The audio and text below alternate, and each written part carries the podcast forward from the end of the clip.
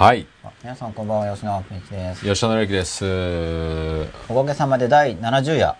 来ましたね。これってなんて言うんでしたっけ？切り板って言うんでしたっけ？質問してきたかゼロのやつ。あれ合ってる？切り板？うんい。や、わかんないです。そう言うんですか？まあ、覚えやすい70番はい。ということで、ちょうど切りのいい週にですね、うん。えー今週のテーマは、えー対話の、対話の際の現実っていうことでいきたいちょっと待ってくださいよ。第70夜です。はい。対話の、今聞きましたよ。対話の、対話の際の、際ってあの、時って意味ですね。はい。対話の際の現実はい。でいこうと思います。じゃあちょっと、えー、ツイッターをはい。見てみたいと思います。そう、だから、あれですよ、ブログでもツイッターでも、はいここ数週間ぐらいほぼよ、ほぼって方も一回も予告してない気がするんですけど、おそれでも13人の方が見てくださってありがたいですね。はい、23人中13人ですから、もう10人がいなくなりましたけれども。これあれですかね、あの、ユーストリームの画面で、あ、なんかやってるかもって見に来た方々ですかね。なんですかね。すごい早いですよね、離脱が。まあ、やってないじゃんみたいな人たちが10人ぐらいいたってことですかね。でも、っていうことはなんか、なんていうんですか、一元さんっていうか、フラッと来る人が10人ぐらいいるってことなんですかね、ユーストリームやるだけで。どうなんでしょうね。すごいですよね、それも。うん。どうなんでしょうね。うん、10人ぐらいいなくなってるじゃないですか。始まった途端にってことはあんまないと思うんですよ見ようと思ってる人の場合には、まあそうですね5分くらいは見ると思うんですよねちょっとわかんないザッピングの人たちは1分くらいですかね、うん。いや、まあ、でもちょもっと1分もいないんじゃないですか、多分。あ超ザッピングの人は、うん始めると始まった時に多分なんか告知なんか男2人っていう時点で決してもらえるでしょうし。あそっかなんだみたいなうん。まあ女の子には勝てないですよ、はい。勝てないですよ。7分前 S アンダースコア生島さんです今夜もよろしくお願いしますよよろしくお願いします。5分前のアンダースコアリスクアンダースコアさん、こんばんは、今夜もよろしくお願いします。よろしくお願いしますよろくお願いします3分前アップルアンダースコアナンバーナインさん、こんばんは、よろしくお願いします。わあ、今日の背景はとても綺麗です。ということでね。やっぱ男2人じゃなくて背景が綺麗はい、っていう、はい。まあよくも。う声だけにしますか。背景見ながらトークを聞きますか。はい。綺麗ですよね。まあ多分でもこの、はい。えっと、4分前にはまだ2人とも出てなかったんですよ。ああ。綺麗な時時代ですよ。綺麗な時代。汚しましたね。はい。まあでもそういうもんですから。はい。30秒前です。M 春樹さん、祝70夜。ありがとうございます。ありがとうございます。さらに、アンナ337788さんからも、第70おめでとうございます。ありがとうございます。70ありがとうござい夜まですすからね、1年52週でしたっけ、ねで、70夜ですからね、すごいですよえ。。もうあと30、30回？あれですけど、今の引き算に自信がないっていう感じの言い方でしたけれども、切り板なんですけれども。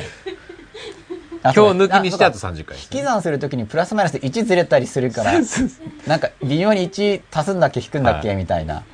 感じでしょうか。はい。あ今日抜ききにしてあと30回ですよね。今日抜きにしてあと30回ですね。そうそうだね引き算だと今日抜きにしてなるんですけど、あそれはですね、ちょっとペインペイントで書いていいですか、はい。引き算の講座をしましょう。じゃあはい。僕あれなんですよ、家庭教師なんで、うん。あ、そうだったんですか？こういうのよく教えてるんですよ、実は。引き算ですね、第70夜。まあ、そうね。しまったわ。どうですけど？この間何かで書いたんですよ。なんか数字の感覚がない人が多い。何かに書きました。何かに書きましたじゃなくて、高校生新聞の原稿を書かなくちゃ。なんか今回修正が入って、そういえば、お、思い出しましたよ。なんですか？今晩中に直さないといけないんですよ。よかったダメ出しが出たんですか？ちょっと変えてください。へえ。で、なんかそれじゃないんですけど、はい。要はあの、小学校低学年の頃に計算習うじゃないですか。はい。だけど、はい。計算習って本当に計算の子供が非常に多いんですよね。例えばじゃあ掛け算の方法を習うとするじゃないですか。そしたら、ここかけて、ここかけて、ここ足せば、はい。か掛け算の結果が計算できるよっていう習うだけなんですよ。言われた通りにやってるかはいはいはいはいら、はい掛け算、2桁の掛け算ができるんだけど、結局あの解放丸暗記なんで、はい。掛け算を感覚的に全はいはい然把握してないんですよ。はいはい。あ、それなんか聞きますね。そう。だから例えば 15×22 とかで、うん。なんか計算ミスしちゃって、はいそれが600とかになっても、はい。気づかないわけですよね。不思議に思わないんですよ。なぜかその初めの掛け算に感覚がないから、で現実的なことをちょっと考えれば、絶対ありえない間違いをする。そうです。だから本当に解放丸暗記なんですよ。もう掛け算ですら。もう割り算なんかもそうですね。この手順通りにやれば答えが出るよって言われてやってるだけなんで、ってことは、それはなんかし思考力は一切働いてないっていうことなんまですね。まあ、一切までいかないんですけど、うんちょっとしか。ちょっとしか。だからその質の悪い計算機みたいになっちゃうじゃないですか。うん手順やってるだけだから。うん。どうにかしてくださいよ。うん、それどうしましょうね。今後の日本の行き先も考えて、はい。どういうのがいいのか。はい。でも今後の日本っていうのは、基本的にその、普通の単純労働の労賃に下がるわけじゃないですか。はい。わざとやってるんですかね。ちょっとそこら辺まで僕も把握できないんですけど、うん。ちょっとわからないです。やばいですよね。まあ国内の通常の労働のうん。賃金はおそらく下がりますけれども。うん。でこれまではだから、その、日本にいるっていうだけで、その海外の安いところからの生産、うんまあフェアトレードとかは話題になってますけれども、国内にいるだけで知らず知らずその恩恵を享受してるわけじゃないですか。ん。で、恩恵を享受してるから、ちょっとそれだけじゃって人がなんか寄付してるみたいうなん状況だったわけですけれども、はい今後は意図してないとあんまり恩恵享受できなくなってきちゃう時代に入るんで、はいそうすると、まあ恩恵がないと、うんあまり。そうすると、下がっちゃうわけですよね、お給料が。うんまあそういう時代にあって僕はどうすればいいのかはい。ということを考えてるんですけどね。はいまあそうしたら、だから海外行くんでしょって言われちゃったら何も言えないんですけどね。そういうわけじゃないんですけど。そういうわけじゃないんですけれども。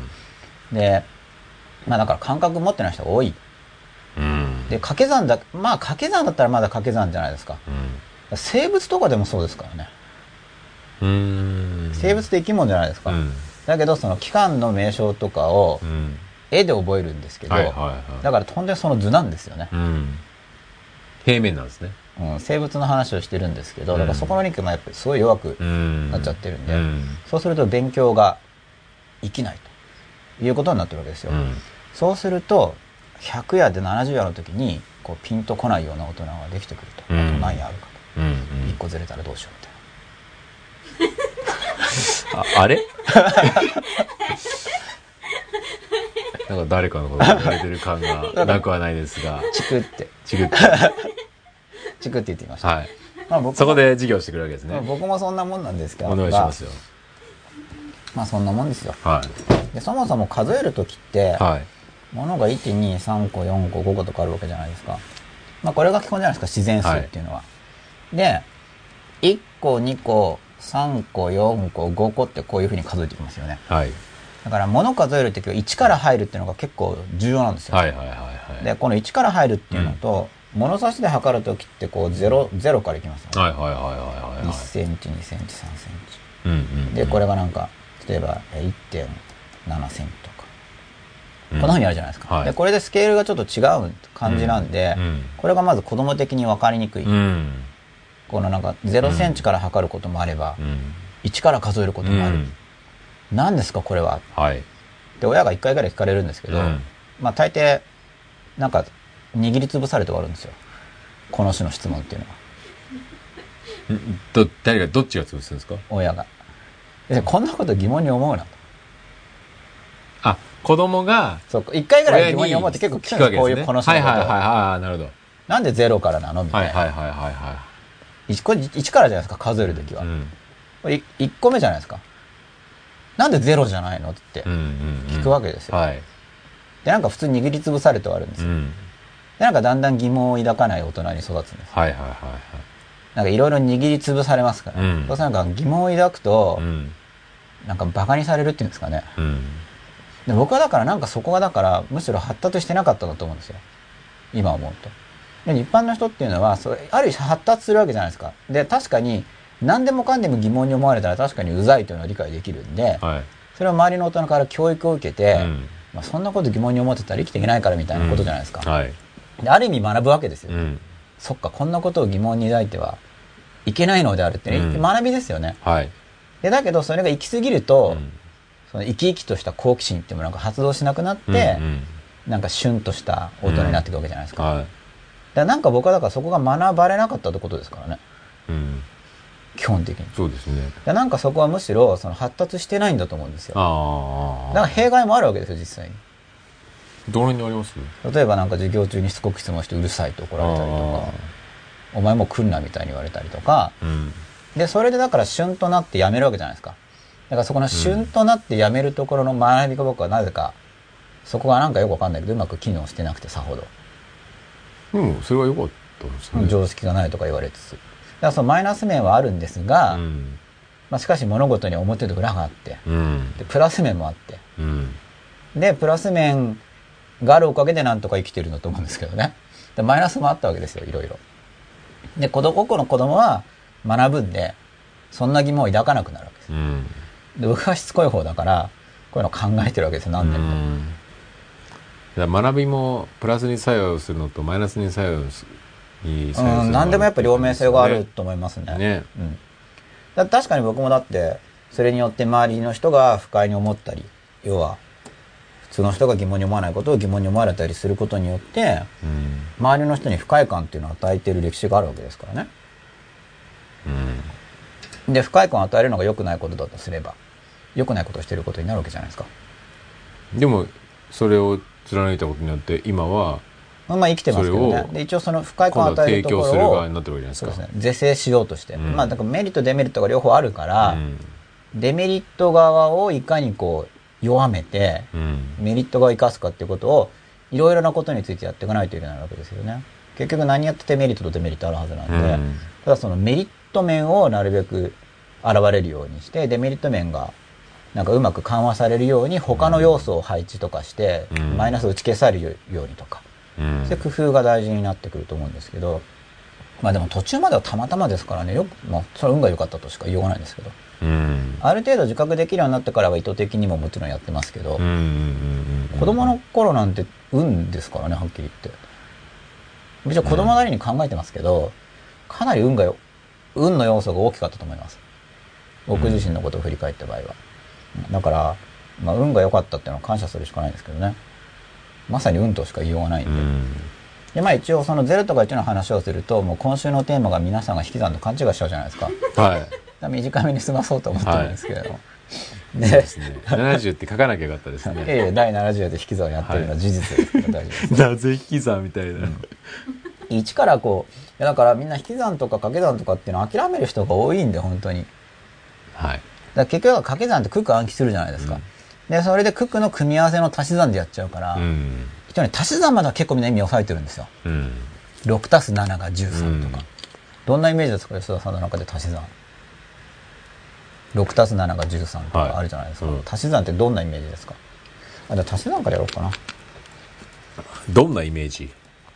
まあ、例えばですけど、はいまあ、僕こんな感じなんですよ。まあ、2たす3。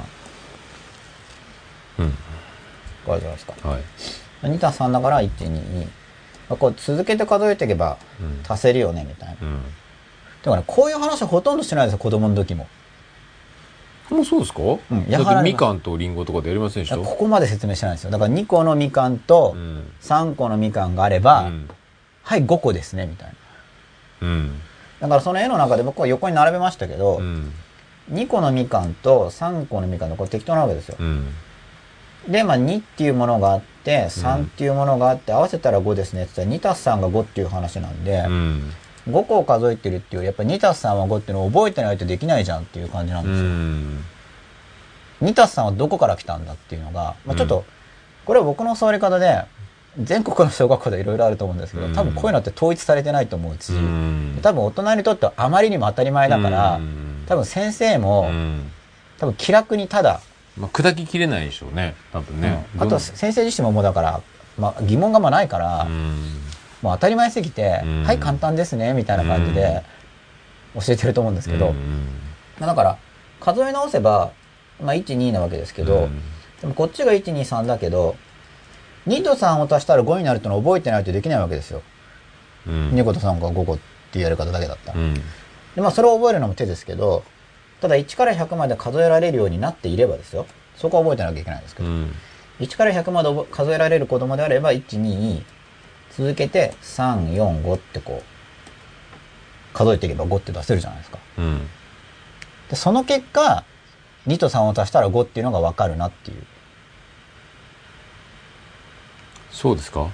足し算っていうのは合わせた数ですよっていうのがあった時に、うん。2たす3は5っていうのまだ覚えてないけどうん。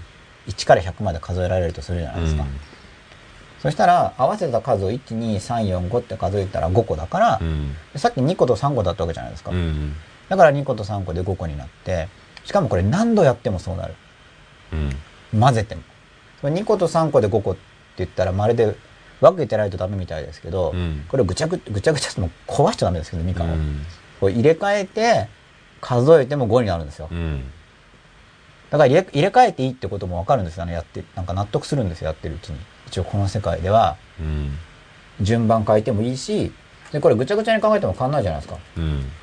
1、2、3、4、5とか。2個と3個の陣地を入れ替えても変わらないわけですよ。うん。そういうのやってるうちになんか、足し算がもうちょっとか、2たす3は5って覚えてる人よりもなんか感覚がもっと育つんで、うん。ぐちゃぐちゃってしても数変わんないでしょって。で、2個は別に1個と1個でもできるじゃないですか。うん。で、3個も1個と1個でこれできるじゃないですか。で、バラバラにしてこうあちこち置いて、1、2、3、4、5って数えてもやっぱり5個なんですよ。こんなようなことを、こうへーって、まあ僕はなんていうのか、おはじき、おはじきとかでうんやってたわけですけれども、うん。ほーみたいな。ほ増えないね、みたいな。う。うん。で、こう、お月書いても、うん。増えないし減らないね、みたいな。うん。で、子供の時のドラえもんでは饅頭が増えたりするから、なんか、まあそういうのがあったんですよ。なんか垂らすと増えるのかな？しばらくすると。バイバインですね。そう、そんなやつですよ。詳しいですね。で、ああれは増えるけど、みたいな感じで、ちょっと違うな、やっぱりっていうようなことを考えたりとかしてたわけなんですが、あだから足し算っていうのはこういうふうにこう続けて数えていくやつ、いっぺんにして数えていけば足せるでしょっていうような。別にこれ正解ってわけじゃなくて、僕はそういうイメージを持ってました。うん。ということですね。はい。これが足し算です。引き算と書いてありますが、上には。それで、一方、えじゃあ、引き算というタイトルに沿った引き算。引き算っていうのは、例えば1、2、だから子供とかにも教えても長いんですよ、一個の話が。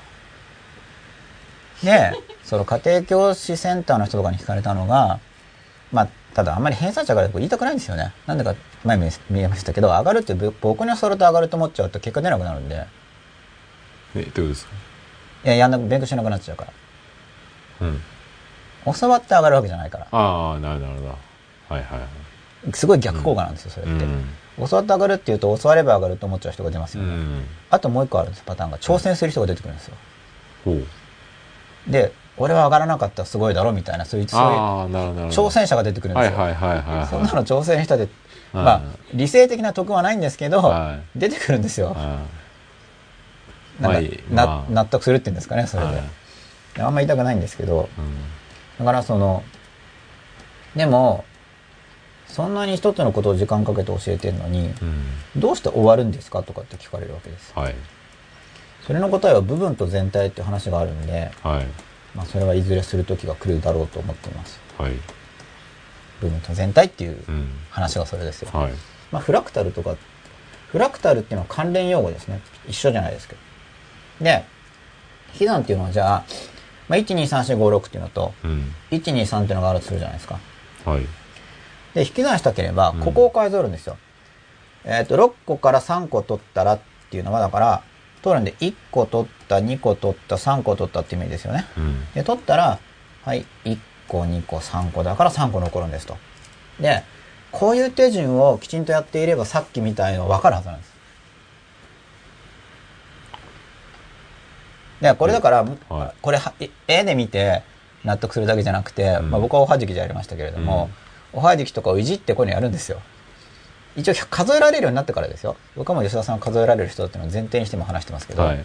じゃあ10個とかは数えるじゃないですか。うんおはじき10個。で、ぐちゃぐちゃぐちゃとかしてって、えーこっからじゃあ、1、2、3個取った。うん。で、1、2、3と数えていくと7個残るわけです。うん。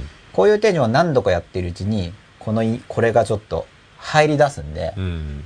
で、まあ0夜がありましたよね、真っ裸は。うん。0や1や2や3やってあって100夜まで予定されている。はいはい。今日が70夜であるとうん。いう時にこういうイメージを持っていると、い1ずれがぐっと減るはずなんです。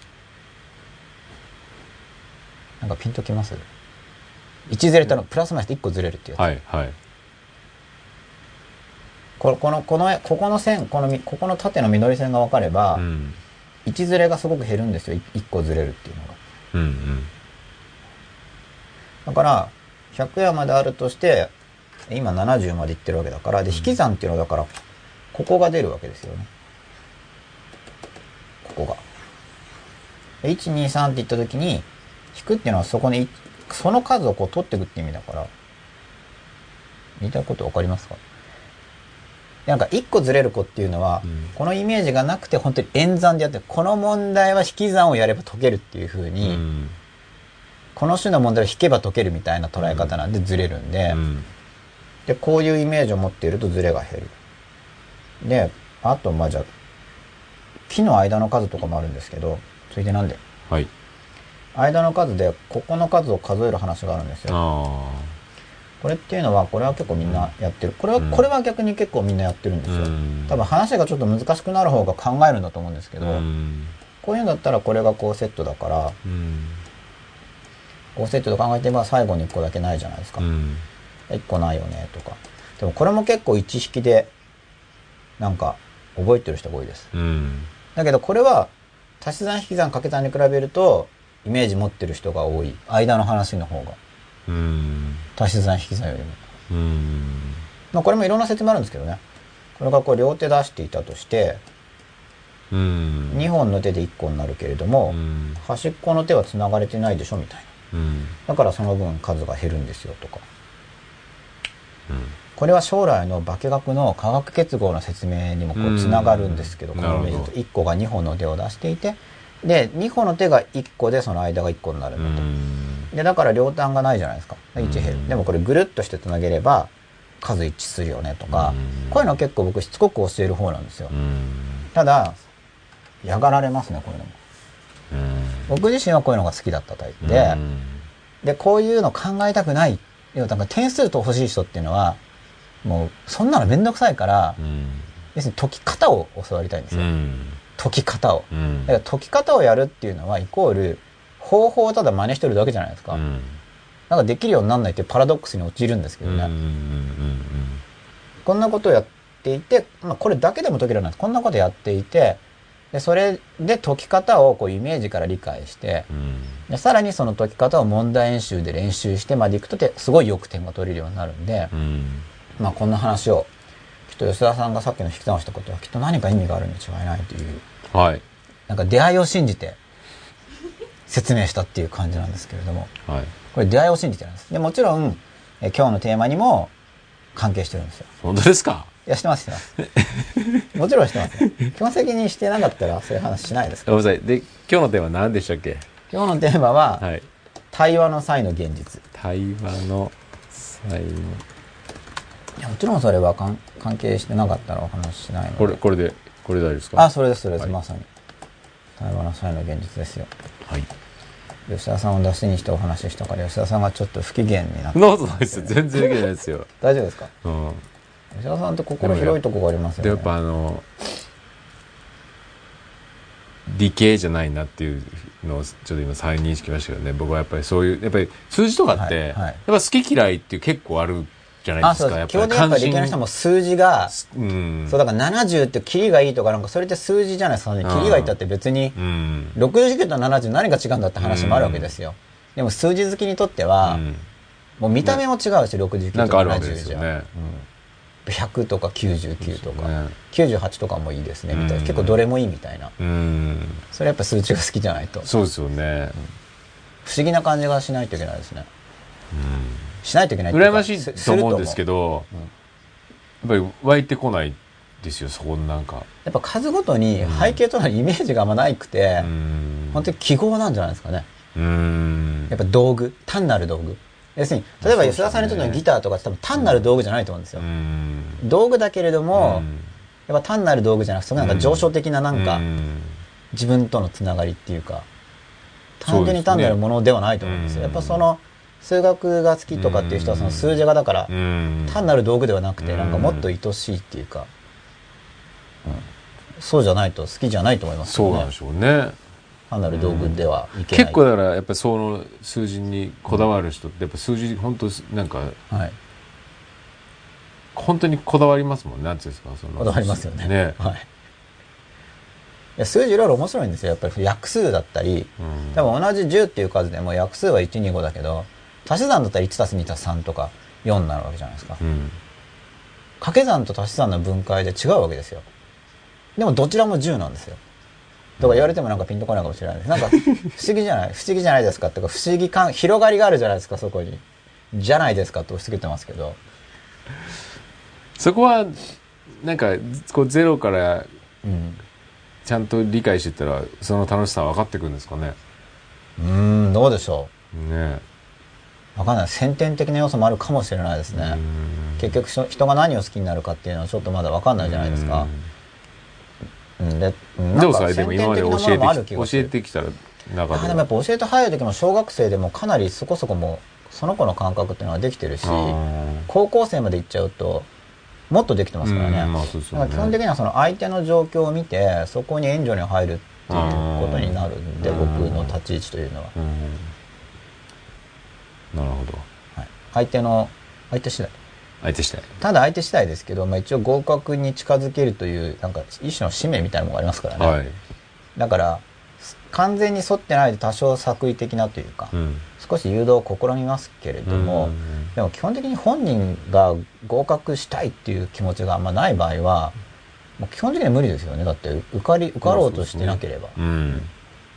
受かろうとしてればそこでこう同盟になるわけじゃないですか。うんその合格に僕が助助ける力があるよという部分で、うん。その本人にとって意味が出てくるわけですよね、同盟になりますよね。味方というか、だけど受かりたくない場合とかっていうのはもう同盟じゃないですからね、初めから。うん。うん難しいですよ。受かりたくない子なんているんですか？それいますねそうなんですか。いますいます。またいろいろ事情あるんですけど、ああまあ、親との対立とか。なるほど親が受からしたいと思ってるけど、うん。本人が別に受かりたいと思ってないという。そうです。ねだから本人にとってはその親との対立の方が優先順位が高ければもちろん本人の人生のために受かった方がいいでしょうけどうん。しかしまあ実感がないわけでその大学に受かってうん。その後の自分の人生をうん。花開かせていくっていうのは結構距離が遠い話そうででそれまでの親との対立もすでに起きている現実だって歴史だからうん。まあそっちが優先されるっていうのは。そっちの方が難問ですもんね、うん。ありがちな話で。うん。そっちの方がだから本人にとっては緊急課題なわけですよ。だまあ無意識的なもんですけどね。僕なんか完全にそうでしたよあでもそれも意識化もされてたってことですよね。意識化も、意識化されてる方が家出るうんというのが一番最、もう一番最も。意識化されてる方がやっぱ軽症だと思いますねあの軽い。要するに本人が一応意図的にうん。自覚してるし自覚してるから意識的に対処が多少できるじゃないですか。うんでも意識してないと本人は分かんないわけですから。あそのパターンですか、無意識になってると、うん。まあ、無意識結構でも多いんじゃないですか。家庭教師とかで無意識と意識の狭間ぐらいです。完全無意識っていう人は基本的にはいないうん。です。今はいないです。とか僕のケ僕が扱ってきたケースでは完全に無意識っていう人はさすがにいなかったですけれども、言われればまあそういうのあるかなぐらいの。う、ん。かなり無意識なうん。感じの人はいます。それはでもだから自分なりに何がいいかを考えて、うん、やれることやるしかないんですけれどもね、うん。だからなんか何が仕事なんだろうとかっていうのを考える時もあるんですけど、まあ、やっぱシンプルなのは家庭教師という仕事の役割は広いですよね、広いんですよ。だからシンプルに単に合格とかっていう方が僕はやりやすいんですけど、まあそうですよね。でもうん。家庭教師ってそれならいろいろろ知ってるよって感じなんですけど、ちょっと受験について本当に、まあだからそうなると予備校講師みたいになるわけですよね、ある意味ただそのなんか受験についていろいろ知ってるよみたいのがぞんすごい発揮されるケースっていうのはだからあんまないですね。予備校講師になろうっていう選択肢はなかったんですか？いやなんかもう大変ですね。まあ塾講師やってましたけれども、ただそこの塾もなんかちょっとノリが家庭教師に近い、まあ、人数は多くてもノリがですね。うん。あの生徒さんとの距離うのん。ノリが家庭教師に近い感じで、一人一人をしっかりとそうまあ距離感が近いっていうんですかね、あれで距離感が大きくなって僕嫌だったんですよ。で修正が自分にかかんなくなっちゃうからう、ん。有利しちゃうよなと思って、うん。あの生徒から。うん。感覚的には、うんあとは結局予備校とかだと大卒じゃないと普通取らないしっていうのもありますけど、そうなるほど。ただまあそれ以上にその有利しそうな感じがうん。なんか嫌だったんですよ。僕そういうのやりたいわけじゃなかったんで。あで、まあ、結局それは家庭教師っていう方向性に、まあ、どんどん進んでて結果そうなったっていうこととつながりますけどね、ーじゃあしゃあないということで。まあしゃあないと思うから続けられると。なるほど。そうしてないと多分なんでこんなことやんなきゃなんねえんだみたいななるじゃないですか。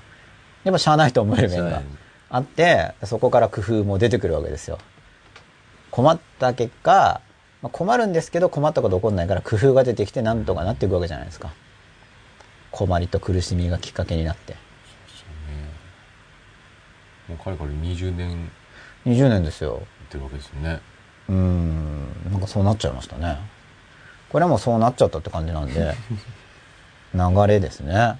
でなんかもうまあもう20年とかしたら結構しまあ普通にいたとしてもそろそろしし普通の寿命っていうんですかね、げんまあ、医学が普通で僕の健康が普通だとして、うん。もう終わりが見えてくるわけじゃないですか。うん。もう20でもう2020とか行くともう終わってるかもしれないかなりの確率で、日本最高齢の家庭教師の方っていおいくつぐらいの方がいるいるんですかね？いやー知らないですね。ね。家庭教師をやってるかどうかの認定はどうするんですかね。まあ多分でも僕そこまではやってないと思うって言ってやってたらやるかもしれないですけど、またなんか依頼があってとか言って。60ぐらいだったらいるんですかね60はいると思いますね。うん、いますよね60だったら全然できると思います。僕もどうなるかわかんないですけど、でもだから今度子供ず要するにさっきのただ教えるだけだったら、はい。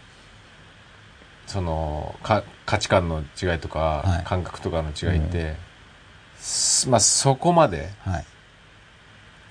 あの意識しなくてもいい、まあいいけないんでしょうけど本当は、でもまあ、そうだあから僕、家庭教師だったらそれできなくなったら、うん。もうほぼほぼ何もできなくなるじゃないですか。いや僕はその価値観とかのすり合わせがないところでは教えられないタイプなんですよ、多う分。ん。すごいこう、なんていうのかな。結局そのが知識いわゆる知識って言ってもその主観性から有利しているものではないと僕は思うん。ですね、うん仮にそれが客観的な知識と言われているものであってもだからそこの背後のうん。世界観なりを全然そこはなるべくゼロにしたいとかっていうニーズを持ってる人はちょっともうかなり深い部分での立場が僕と違うので、コミュニケーションが難しいですよね、そうなっちゃうと。とまあ、僕としては僕がどう捉えてるかっていうのを少し伝えようとするんで、まあ、嫌がられることはあるんですけれども、うん。ただまあでもすごいいい点を取ろう。結局今の試験システムでもすごくいい点を取ろうと思ったらそういうイメージの部分とかって避けて通れないと思うんですよ。結局は。非常にいい点を取ろうとすれば、まあ、そこの部分でその共通性つまり向こうがいい点を取りたいというニーズがあれば、まあ、まずはそこからですね、うん。基本的にそのいい点取るためにやることじゃないんですけれどもでもいい点が取れるにはそれやった方がいいよっていう部分が向こうを振り向かせるきっかけになることはある向感じ。こうのニーズにはそうですね。まさにわけですよね。まさに方便ですね。うん。なるほど。本当に方便ですねそれは。まあでも点数から入る方が聞く場合がある。うん。聞くって話を聞く契機ができる。でも実際にでもそういうのやらないとあの伸び止まるんですよ。うん。途中までしかいけないんですよ、うんある程度以上は伸びられないんで実際、うん。うん。まあどんな分野でも多分できる人から見たら簡単っていうことがいろいろあるわけですけど、うんまあその感覚を伝えたいんですけれどね。うん。まあでも科目教材もそのうち出すと思うんですけど、うん。そしたらまあそういう話はそっち見てみたいになるんでだんだん。あかか専門のそこのか科目の話科目の話は。大体共通してる部分ってあるんでそれでも。なるほどで科目の話をこっちが出す場合には逆に後でビデオ見といてねっていうぐらいの感じで。後でっていうかもう最初に見てから来てよぐらいの。なるほど。そこは。後でっていうかもう撮ったんだからみたいな感じで。いや最新の情報はもちろんフォローしなきゃいけないですけどね、ちょっとそのどうなるか分かんないですけどそこも、うん。ではツイッター見てみたいと思います。はい。おスムーズに S アンダースコアしますから。お今日は1ヶ月ぶりに途切れ途切れにならずにスムーズに見られてやったーってことで。これ吉田さんシステムなのかユーストリームシステムなのか分かんないんですけどでもちょっと前ユーストやたら重くて、うん。僕のブログがもう開かなかったんですよユースト貼ってるおかげで、あそうですか、はい、だからトップページの記事数減らしたんですよユー。ストからデータが来ないから開けないんですよ。ページが。埋め込みでやったんで。まあ動画だからしょうがないと思うんですけどうんだからちょっとブログとかに貼るときも埋め込みじゃなくて画像キャプチャーに変えようかなと思ってもう開けないぐらい遅くなる時があるんで。でアメブロも混んでて遅くなるしユー。ストもアメブロも人気サービスじゃないですか。はいはいはい。なんか相乗効果でもう開かないんです。うん。でうちで開かないってことは相当開かないですよ。うち早いですからねインターネットまあもうちょっと早くしようと思ってるんですけど。うんできるんですか？できます。コンピューター用にもなんか下のオフィス界から今別回線引いて200ボルト30アンペアのコード今壁に穴開けて引っ張ってきてもらってますから。それはその住んでるところがやってくれるんですか？そんなことまあ一応大丈夫みたいですよ。あ見積もり取って。ああ、あそれは工事費はじゃあ払うわけですか？うんなんか払うみたいですね。まあ払いますけどそれは。まあそれはちょっとうん管理費込みでってちょっと言いにくい面がありますよね。まあやってくれるなら、うん。まあ本当にこもう本当しっかり管理してくださるなっていうかでも管理っていうかなんか僕の要望っていう感が濃厚じゃないですかそこまでいくと。ちょっと。っていう自覚があるんで、ははい。いそれは別にあの許可してもらえればですね、穴開けるなって言われたらできないんですけど。うん。大丈夫だったそうですね、うんわかんないですけど出る時もしかしたらまたは現状復帰なんとかとかかかるのかもしれない。でもなんか一応次に来る人も普通の 100V60 アンペアの他にさらに 200V が来てたら便利ですけどね。それそれ何に使うんですか？それ。僕はそうコンピューター電源です。ああなるほど。もう電源不安。そんないっぱいコンピューター使ってるんですか？いっぱいってわけじゃないあいっぱいってことになるのかな。いっぱい、まあ、今僕の主観でいっぱいって感じじゃないよっていうのは僕の考えるいっぱいっていうのがもっといっぱいだからなんですけどでも考えてみたら普通みんな 100V30 アンペアの中でうん家電も動かしてコンピューターも動かしているのが多分大勢の人のパーソナルコンピューターだろうなというのを吉田さんの表情を見て思い出しでもて3ジャンペで結構きついですよね。もともと60アンペアなんですけどうん。あのこの節電の世の中に。うん。節電モードの中 100V60 アンペアで飽き足りずうん。もう一回引っ張るわけですよ僕は。なるほどでもその代わり僕も今日節電してる電車に乗りましたからね。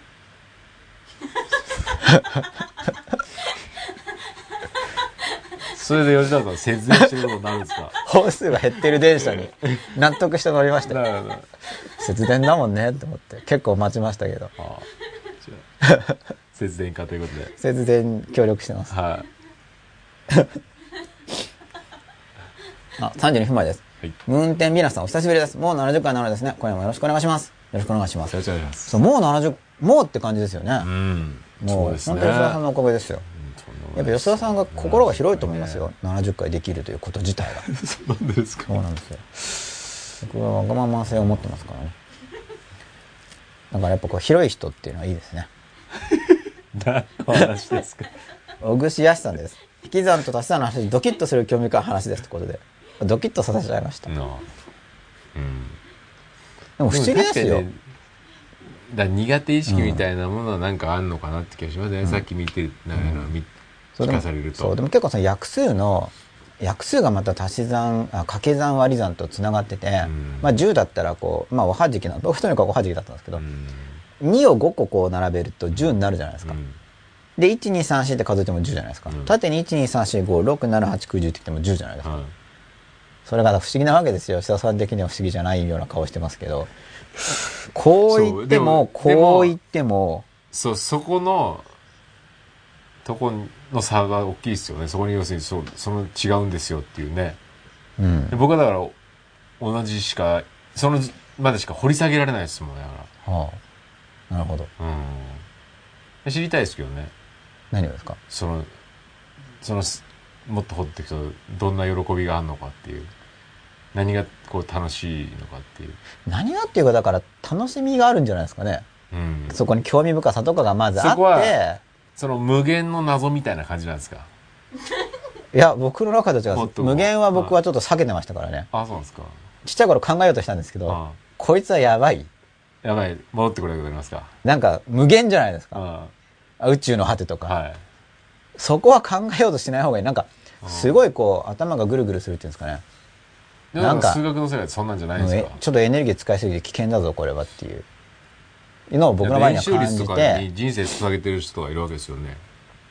ああ計算に？計算とかに。昔はですね。なんか昔は。はい。あでもそれは僕は捧げはしなかったですけど捧げることに関心を持って一体昔の人はどうやってその一生計算してたのかっていうのを計算もあ関心もとか調べましたよ。うん。つまり普通の挟み撃ちの方法じゃダメなんあ普通っていうかだから上の方から順番にやっていかなくちゃいけないわけだから、上の桁を絞り込んでここまではこの桁で確定するはずであるっていう計算して続きやっていくってやり方じゃないですか。うん。でそれをやれば死ぬまでどこまでいくか分かんないけど要はちょっとずつ計算してったら伸びていくわけですよね。最後の桁の方が。うん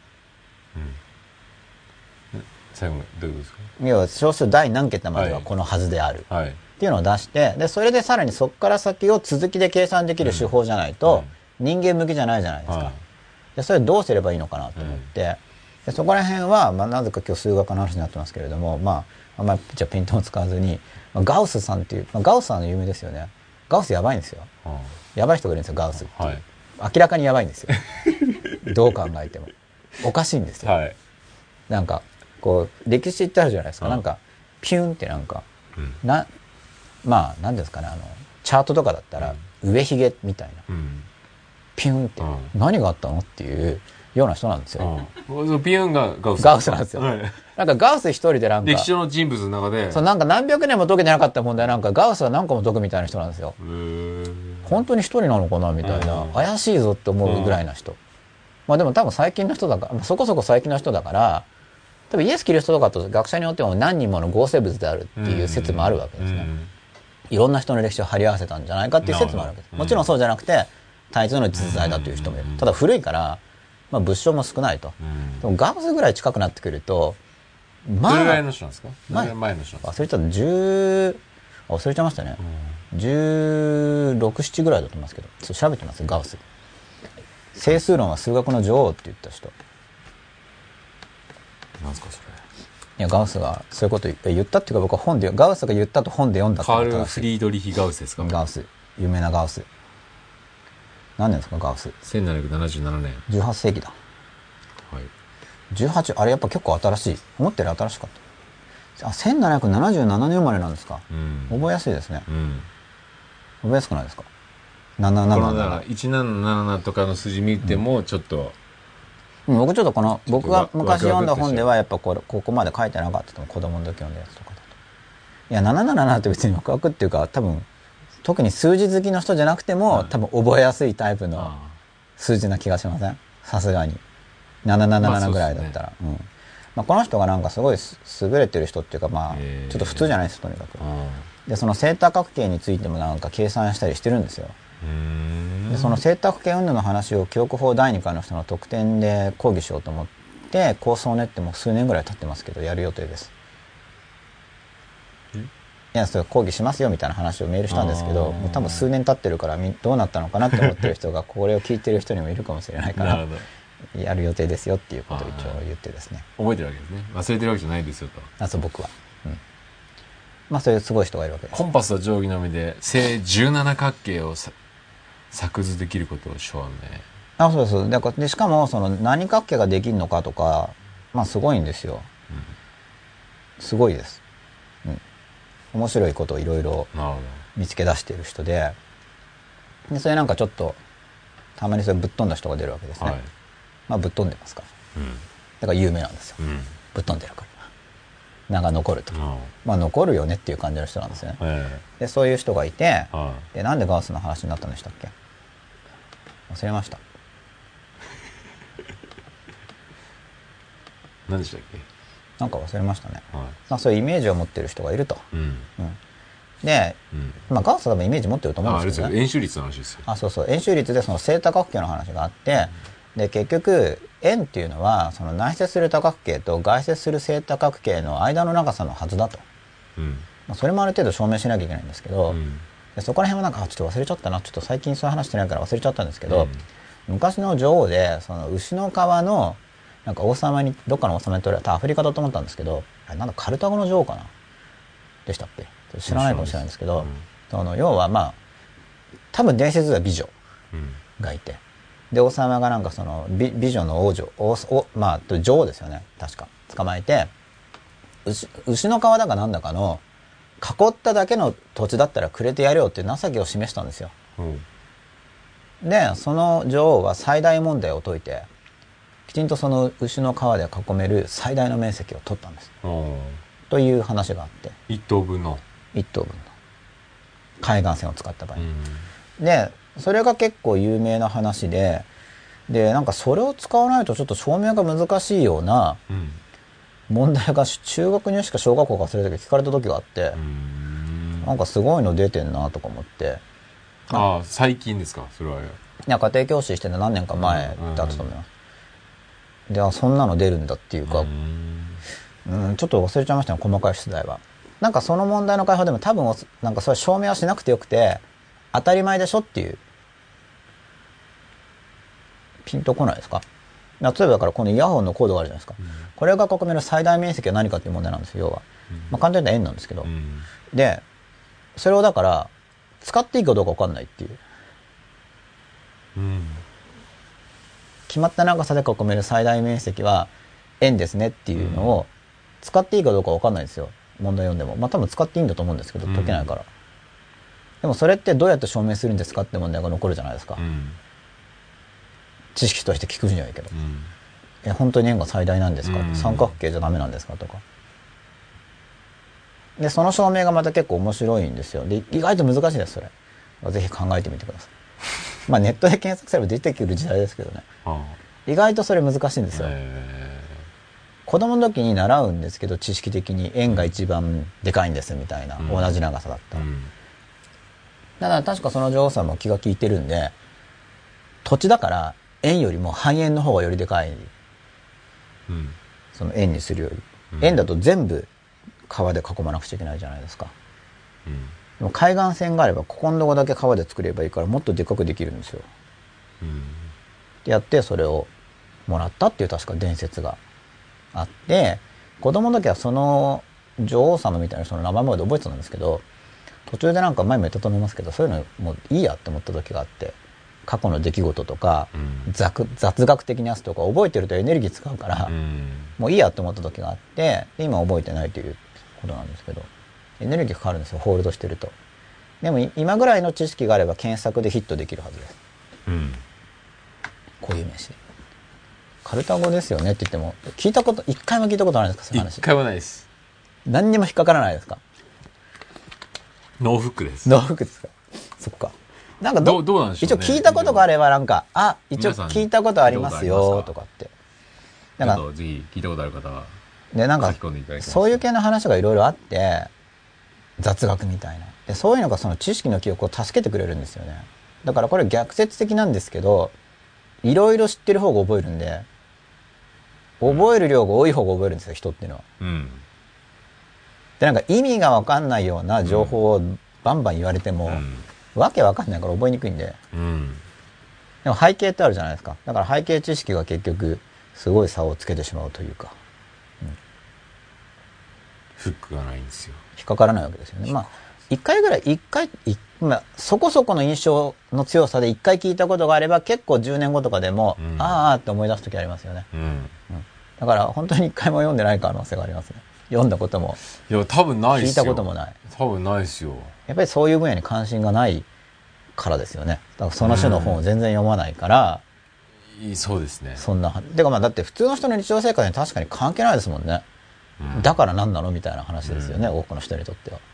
それがどうしたみたいな。うん。だけど興味深い子にとってはそれがどうしたっていうかそれ自体が面白いんですよね、うんうんうん多分その証明を読んだ時にそうやって証明するのかっていうがもう喜びなんですよなんかなるほどねみたいなところがもう喜びなんですよ。だからそこは適性適性とか相性っていうかあると思うんですよね。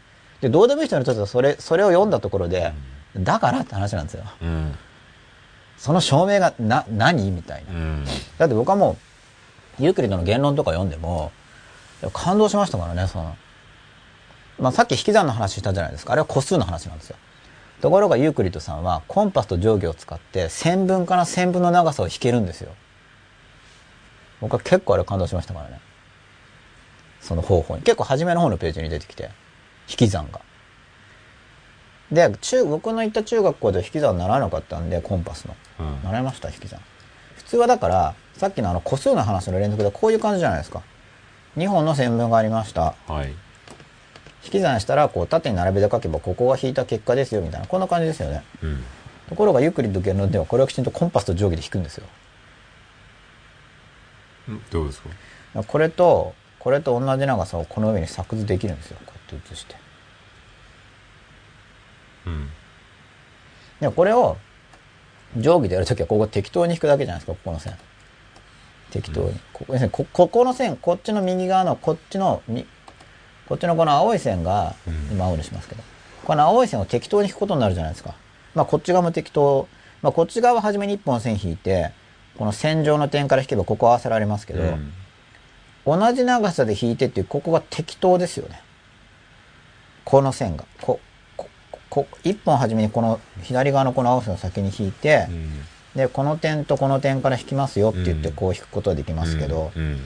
次にこの右側にじゃあこの長さと合わせてここに下ろすっていうこの線が適当になるわけじゃないですか。うん。だけどこれを移動して引けるんですよ、きちんと。うんあの、コンパスと定規で。うんで、言われれば、そうだよねってわかるんですけど、僕はこれ言われるまでわかんなかったんですよ。うんそのユークリッド、で、しかも今ユークリッドって言わないんですよね。原音に近くなったから。だから今の子はユークリッドって聞かれるとわかんないんですよ。なんて言うんでしたっけ？それ僕に聞かれてもそっか。絶対わかんないですよユークリッドじゃないんですよ、今。僕ずーっとユークリッドだったのに。多分ユークリッドって引けばそれ出てくると思います。だからこれがインターネット時代ですよね。引けば出てくるという。なんでこれすごいですよやばいぐらい便利ですね、インターネット。ここれの凄さはわかよくわかりますけど、なんかやっぱ勉強してるとよりわかるじゃないですか。前あの、本何冊も見ても全然ないみたいな、この本の索引にもない、この本の索引にもないみたいなのを結構ね、何度もやってるから、索引にもないっていうか、ほぼヒットしますからね、今は。エウクレイデス。エウクレイデスさん。でもユークリッドってやると転送されちゃうんですね。うんエウクレイデスさんに。このエウクレイデスさんというか、まあ、エウクレイデスさんの集団が作ったと言われてる本に、この引き算が載ってて、うん僕はそれ読むまで思いつきもしなかったんで感動したんですよ。誰もそんなこと言ってくれなかったみたいな。うん何千年も前から分かってる話なのに。コンパスと定規でやるんだよっていうのを聞いてましたけど、弾けるんだみたいな感じで、結構びっくりしたんですよ。へえ、引き算できるんだね、みたいな。いやこんなんだ、適当じゃんってのを感じてたんで、引け目があったんですよね、この、このやり方に。うんなんか納得感がまなくて僕は個人的には。なんかこのスライドがなんか、いいのそれでみたいな感覚があったんですけど、まあ言論読んだら動かせてみたいな話があって、なるほどねって思って、結構感動した覚えがあるんですよね。結構初めの方の本、あの、定理で出てくるんですよ。うん初めの数ページだけでも相当感動するっていうか、うん、頭良くなる感じの本なんですけど、なんかそういうのが面白い人とどうでもいい人が多分いると。あすごい。あ、エクレイデスでしょうか。はい。やっぱりエウクレイデディドじゃないですか。ディドはどれかな？そうですね。演習演習の話ですかね。みんな教養ありますね。興味ありますね。じゃあちょっとツイッター見てみますね今春樹さん吉永さんの家庭教師受けてみたいです。17分前ありがとうございます。伊沢浜五林さんこんにちは。こんにちは。やっぱ五林さんの地方は今昼ですから今どこの国にいるんですかね？こちら日本では今夜ですか？吉田さん。だ いや伊沢浜五林さん16分前ですから。はい。今どこか。あ。こんにちはだから何時間ぐらい時差があるのかな？6時間ぐらいずれてるとしたら何度ずれてますか？そこ突っ込みますか？6時間だったら90度ずれてますからどのあたりですかね今。いやそういうのを考えるときにやっぱり緯度経度が多少頭に入ってないと今ゴゴバヘイさんが地球のどのあたりかなっていうのも分かんないわけじゃないですか。でもそれがそういう基礎情報を知ってるだけでそこそこ分かるっていうのが感動なんですよだから。うん。その細かいことそんな知らなくても大体分かるじゃないですか。ああじゃあ今あの辺り、ひょっとしたらあのあの辺りぐらいにいるのかなとかが分かるというのがなんかそういうのに面白さを感じる人がやっぱ知識に向いてる人だと思いますけどね。それも結局だから何なのって何でも言えるわけじゃないですか、うん。それが何なのどうしたのって。うん。でそれかどうしたのっていう人はだからそれは向いてないって言えると思うんですよ。うん。そういう人がだって知識を獲得しても結局だからどうしたのってなっちゃったらその本人価値感じられないですからね、うん。で僕は面白いわけです。うん例えばじゃあニューヨークであの水がドバッと来たと。でその商品とかの値段が変わるわけですよ。その結果。物の値段が変わるわけです先物とかのでも全然知識がなければ全く分かんないですようね、ん。で関連性が見えることに面白さを感じる人は感じるんですうよ、ん。でもだから何なのって人は延々とだから何なのだから、うん。で結局だからやっぱ世の中や周りのもののことを知りたいっていう欲求がないと、知識の面白みは感じられないし、でその欲求がある人の場合にはなら知識とそのやっぱ周りを関連付けようとすると思うんですよねその。うん。なんかペーパーな話になると結局関連性がないから、だからそのペーパー的なものに関心がある人っていうのは多分点数自体にとも関心がある人はできると思うんですよ。うんペーパー的な知識でペーパーテストの点を取って点が取れる点数が面白い。ただぼ僕は点数も面白かったけどメインはそこじゃなかったんで、うん。僕の場合は。う、ん。逆になんか点数どうでもいい面があったからどっちかっていうと。たまたまただ入試と興味範囲が多少か多少っていうかまあもちろん受かりたいってのもあったからえ合わせた面もあるんですけど、うん。それで点が取れたっていうだけなんでまああんま点数は2の次っていうところがあって、一応自分としてはその自分の好きな勉強をやっていって全然点が取れないような試験なんか意味ないもんと思ってましたからね。うん。別にそんな試験で点取れなくていいやって思ってたんで、そんなそんな他人の決めた要するに点数をつけるっていう時点でどの分野の知識に価値があるかを向こうが決めてるわけじゃないですか、うん。こ要はどこを出題するか向こうが決めることだからそんなのに振り回されるの嫌だしねって一応思ってたんですよ。うん。だからあんまり点数点数してたら結局その時点でちょっと主主体性が弱い感じがするんで、うん。うん、自分の興味じゃないですからね。出ることってことなんで,、うん。で試験対策としてはもちろん僕でも出題結構分析しましたけど。出されたものにいかに忠実に答えられるかっていうテストを意図的にやってるんですもんね。まあ、そうですね。一応僕は中学生の時に東大の問題見てそのまあ受けてもいいかなみたいなちょっと偉そうな言い方ですけど、うんこの問題だったら価値があると言ってもいいだろうと思ったからやる気になったわけで、うん。それでなんか「えこんなの聞くの?」って思ったら多分、子供の時には一旦その親が言って目指しますよね。ただ親が言ったってだけだしその親もだから別に東大とかねすごく詳しいわけじゃないわけだから、うん。イメージで言ったところ理解してたんで。ただまあ小学校低学年の僕が問題見てもよく分かんないわけですよ、うん。だから中学校の時に一応過去問集を見てまあ分かるって言ってまだ解けないですけどね、まあ、見て何何聞いてるかぐらいは分かるんで。でそれでまあこの問題だったらいいかなって確かに思ったんで。でまあそれを羅針盤代わりに過去問集をよく見て何勉強するかを決めることにしたという手順になるんですけどね。あれでやっぱりあんま納得いかなかったら親は言ったけどちょっと違うなと思ってべもっと別を目指したと思いますけど、うん、なんか点数点数するのは多分ちょっとずれちゃうと思いますよね。かなりずれんじゃないですか。多分ガウスは点取ろうとしてないですよね。うん。ガウス。うん。ガウスがなんか期末試験とかにヒーヒー言ってたんですかね。ちょっと知らないんですけど、うん。一応イメージとしてはなんかあんまり気にしてなさそう。ちょっと電気に詳しい人がいたらなんか実は気にしてたって言ったら教えてほしいんですけど、うん。イメージですけどね。あんまそんな気にしてない気がするんですけどね。勝手にやってる気がするけど。まあ高度成長期まではそれでもよかったんじゃないですかやっぱり。あ点取りで。もうもんもう問題は成立してるんで、はい。そこをただね答え出せる人でいいわけじゃないですか、うんそうですね。でも今問題がから作んなきゃいけないですからね。うんまあ今そうですね、うん。もう本当の定型業務以外は。問題を答える能力じゃなくて問題作成能力が必要ですよね。結局何やっていいか大人も子供もよく分かってないみたいな感じだから、うん。まあ、だからだから逆に何やっていいか分かんないんでとりあえず一流大学行っとけみたいなうん。面で受験の盛り上がりがあるっていう感じですけど、でどっちもあるでしょ。だから知識を得ることによってプラ本当ねプラスに作用してるもししてる人もいるでしょうけど、はい。知識によってとらわれちゃって、はい。思考のまあそうですね。ねこんなはずがないみたいな。もう絶対そっち側から、数字の怖さってすごいあるなと思って。過去のパターンにはまってしまうと、うん。まあ、逆にダメですよね。あとマーケティングとかもそうですね。結構ね最近、まあ、ちょこちょこ言われだしても、もうはいマーケティングでは通用しないっていう、はい。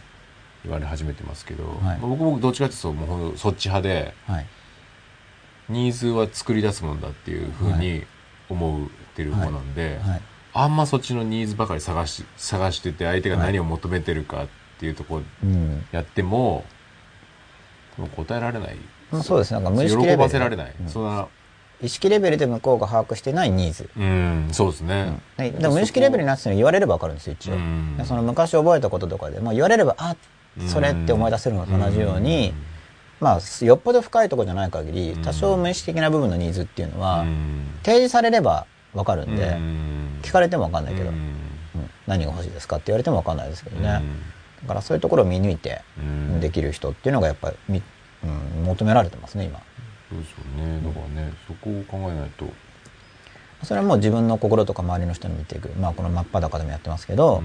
まあ、一応時代性の中で、まあ、ある程度その長いスパンで役に立つ話だと思いますけど特にこういう今の時代うん。に今こういう真っ裸でやってるような話っていうのは、うん。うん取り組んでおくとうん。実際いろいろいいことがあると思うんですよ。ただそのいいことがあるっていうのを前面に出しちゃうと結局この知識が知ってれば点が取れるよねって話と一緒で点のためにやっちゃったら話が変わっちゃうんですよね。うん。結果的に取れるのはいいしである程度取れるようになってから、うん。点数取るために調整するのもまあいいと思うんですけど、うん初めから点数になっちゃうとなんかもう全然話変わっちゃうから、うん。うん。取れるようになってから点数を最大化するっていうのはできます。そうっすよね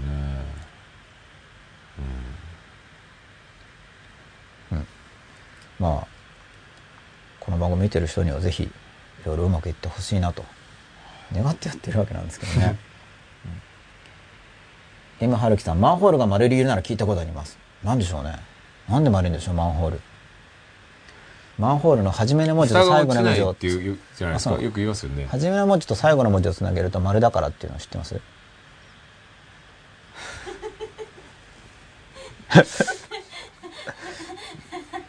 や本当の理由じゃないと思うんですけど。レベル低すぎないですかなんか。そうですか。じゃあちょっと鼻かんできますね。さっきからすすってるその隙に。ちょっとツイッター見て。はい。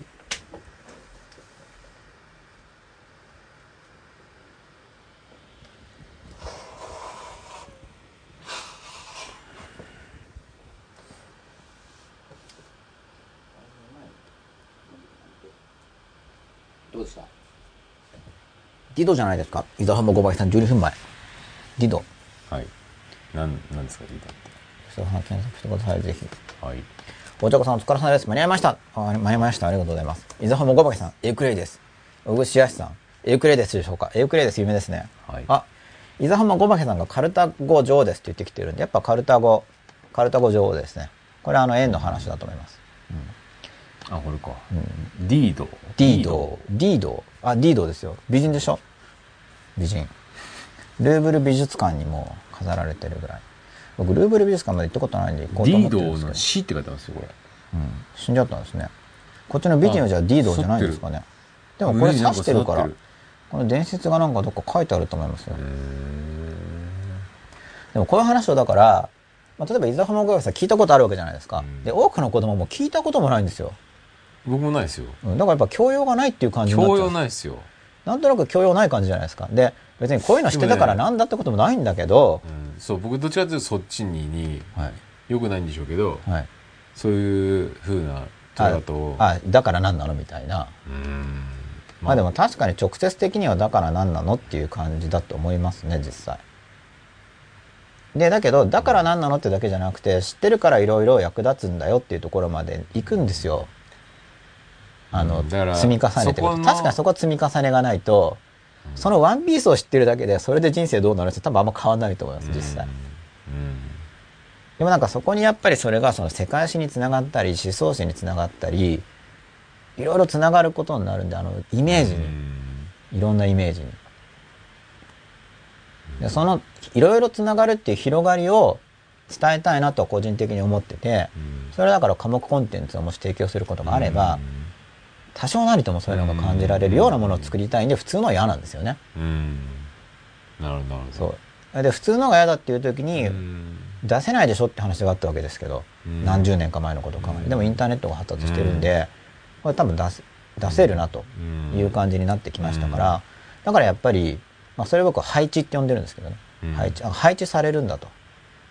うん。前その高校どこで教えたいという時に大卒でなんか無理じゃないって話もあって、まあ、でも結局緩和によって規制緩和によって可能になったわけですよ。うん。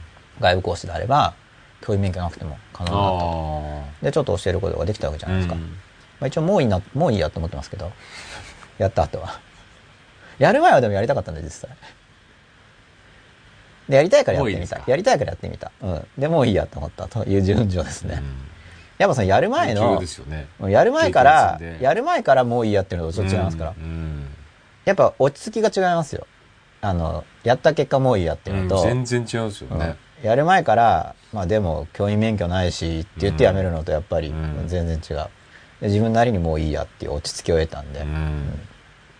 まあ、結局やるとなるとまあ10年20年かかっちゃいますからね真剣にやれば、まあ、もういいやってなって。でだから教材もどう作るのがいいのかなってこうあれこれ考えてるうん。僕として自分が納得できるものじゃないとすごい辛くなっちゃうんで僕が。自分が。うん。自分のためでも色濃くそうであるわけでもちろんその学んでくれる人のことも考えますけど、まず自分が納得してないとすっごい苦しくなりますからね。だからインターネットはすごいと思いますし、まあ、ただそれは僕の側のニーズに合ってるからっていうだけなんで、うん。別にすごくない人もいるわけですけど、うん。でも前々から僕が抱えているものっていうものに関してその解決策まあバッチリな解決じゃないけどでもな妥協できるラインにはなる解決策を出してくれるわけですよ。うんでそんなのそうなるかどうかなんて分かんないわけじゃないですか。昔の時点では。まあ、その勉強法作家の話もそうだし。まあ今でもその職業はないんですけど、ね、一応それ類似してる立場にはなったわけで。うん。でもそれもだから、まあ、配置されたみたいな、まあ、道が開けたっていう言い方もあるんですけどね、うん。僕は配置されるって言い方が好きなんで。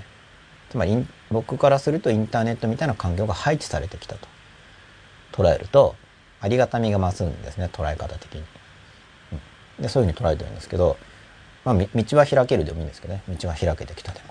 まあでも開けてくるもんなんだなっていうのはまあ実際体験してますけど君だけじゃないって言われたらそうかもっていうしかないみたいな。でも多くの人が言うじゃないですか。開けてくるよって。うん。だから開けてくるもんなんだろうと。うん。思いますけどね。でも開けてきてるなと実感した後の人に言われてもなっていうのはあると思います。確かに。みんなそうかって言ったらそうじゃない気もするんで。うん。伊沢浜ごまへさんです。知識ってだから何なの役に立つの？と言い出すとどれも役に立たないしえー役に立つかどうか先に判断しようとしたら知識はいらなそうですね。知識でイメージできる幅が広がるのが楽しいです。っていうことでそう。そうなんですよ。初めからだから何なの？って言われたらすいませんっていう感じなんですよ。うん。だってその一個で役立つかって言ったらまあもうすでにニーズがあってズバリその解決策だったらいきなり役立ちますけど、特に教養なんていうのはそういうもんじゃないですからね。うん。だけどあの多分多くの人がなんか教養ってだから何なのって人も多いじゃないですか。うん。でもそれは僕は必ずしも間違いじゃなくて教養っていうのは確かに一歩間違えるとつくづく無駄な教養の付け方っていうのがある気がするんですよね、うん。なんかいろいろ知識を入れてはみたけれども、これつくづく無駄だったという実感を持ってる人もいると思うんですよ。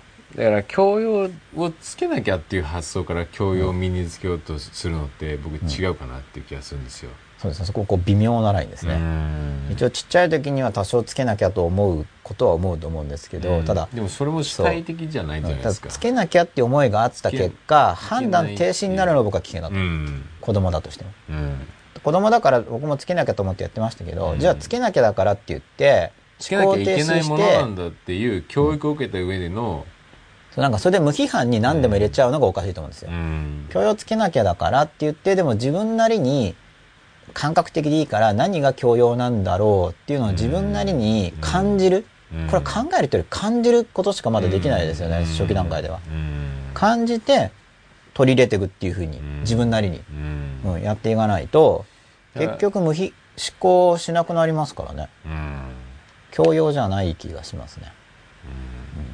うん。まあそれかやっぱりその教養を生かして生きている人うん。にその知識こうん切り出してもらわないと、結局ば、まあ、いろんな科目の先生からバラバラに提示されちゃうとつながってないから、その教基盤となる教養っていう感じにならなくなっちゃって、うん。つながりが見えないと、うん。なんかバラバラの知識になっちゃうから、うん。そうするとあんまり有用性も感じないと思うんですよね僕自身はすごい知識の有用性を感じてますけど、でもそれを表現するのは確かに難しいです。うん。結局いろいろしいろいろ知っている結果それらがこう有機的につながって機能してうん。見えてくることっていうのがあるんで、それってちょっとしたピースだけではわかんないわけじゃないですか。ただ一応かん醸し出すっていうんですかね。うん。これとこれはこうやってつながってるからっていうような感覚をある程度伝えることは多分可能なんで、うん、そういうのはやっていきたいなとは思ってますけど。だって身の振り方すらわかんないですからね、もうこういう時代になってくると。うん。ある程度自分の考え方がないと。うん。特に今あの政治経済が多分すごい重要、まあ、多分っていうか特に経済が知識がすごい重要な時代に入ってきてると思うんで、でもじゃあ重要な時代に入ってきてるって言われてもじゃあ何やったらいいんですかっていう感じだと思うんですよ、どこが役に立つのかと。うん。でそれなんかそこら辺がだから隠れてるニーズなんですねおそらく。それを学んだ時にまあ一日では分かんなくても、まあ、少なくとも数ヶ月ぐらい勉強した時点ではああなるほどちょっと、うん、少し分かり始めてきたかなと。少しですよ。少し分かりは少しでいいんですけど少し分かり始めてきたかなっていう実感が出る程度。うん。だからもうその即日ほどの即効性はなくても大体数ヶ月ぐらいでは価値を感じられてで数年ぐらいでつくづく価値があると分かるぐらいのスパンだったらみんな学べると思うんですよね今の大人っていうのは。うん。うん。それがなんか資格試験の勉強とかで下手すると、まあ、昔の受験みたいになんか23年とりあえず合格のために勉強し、うん。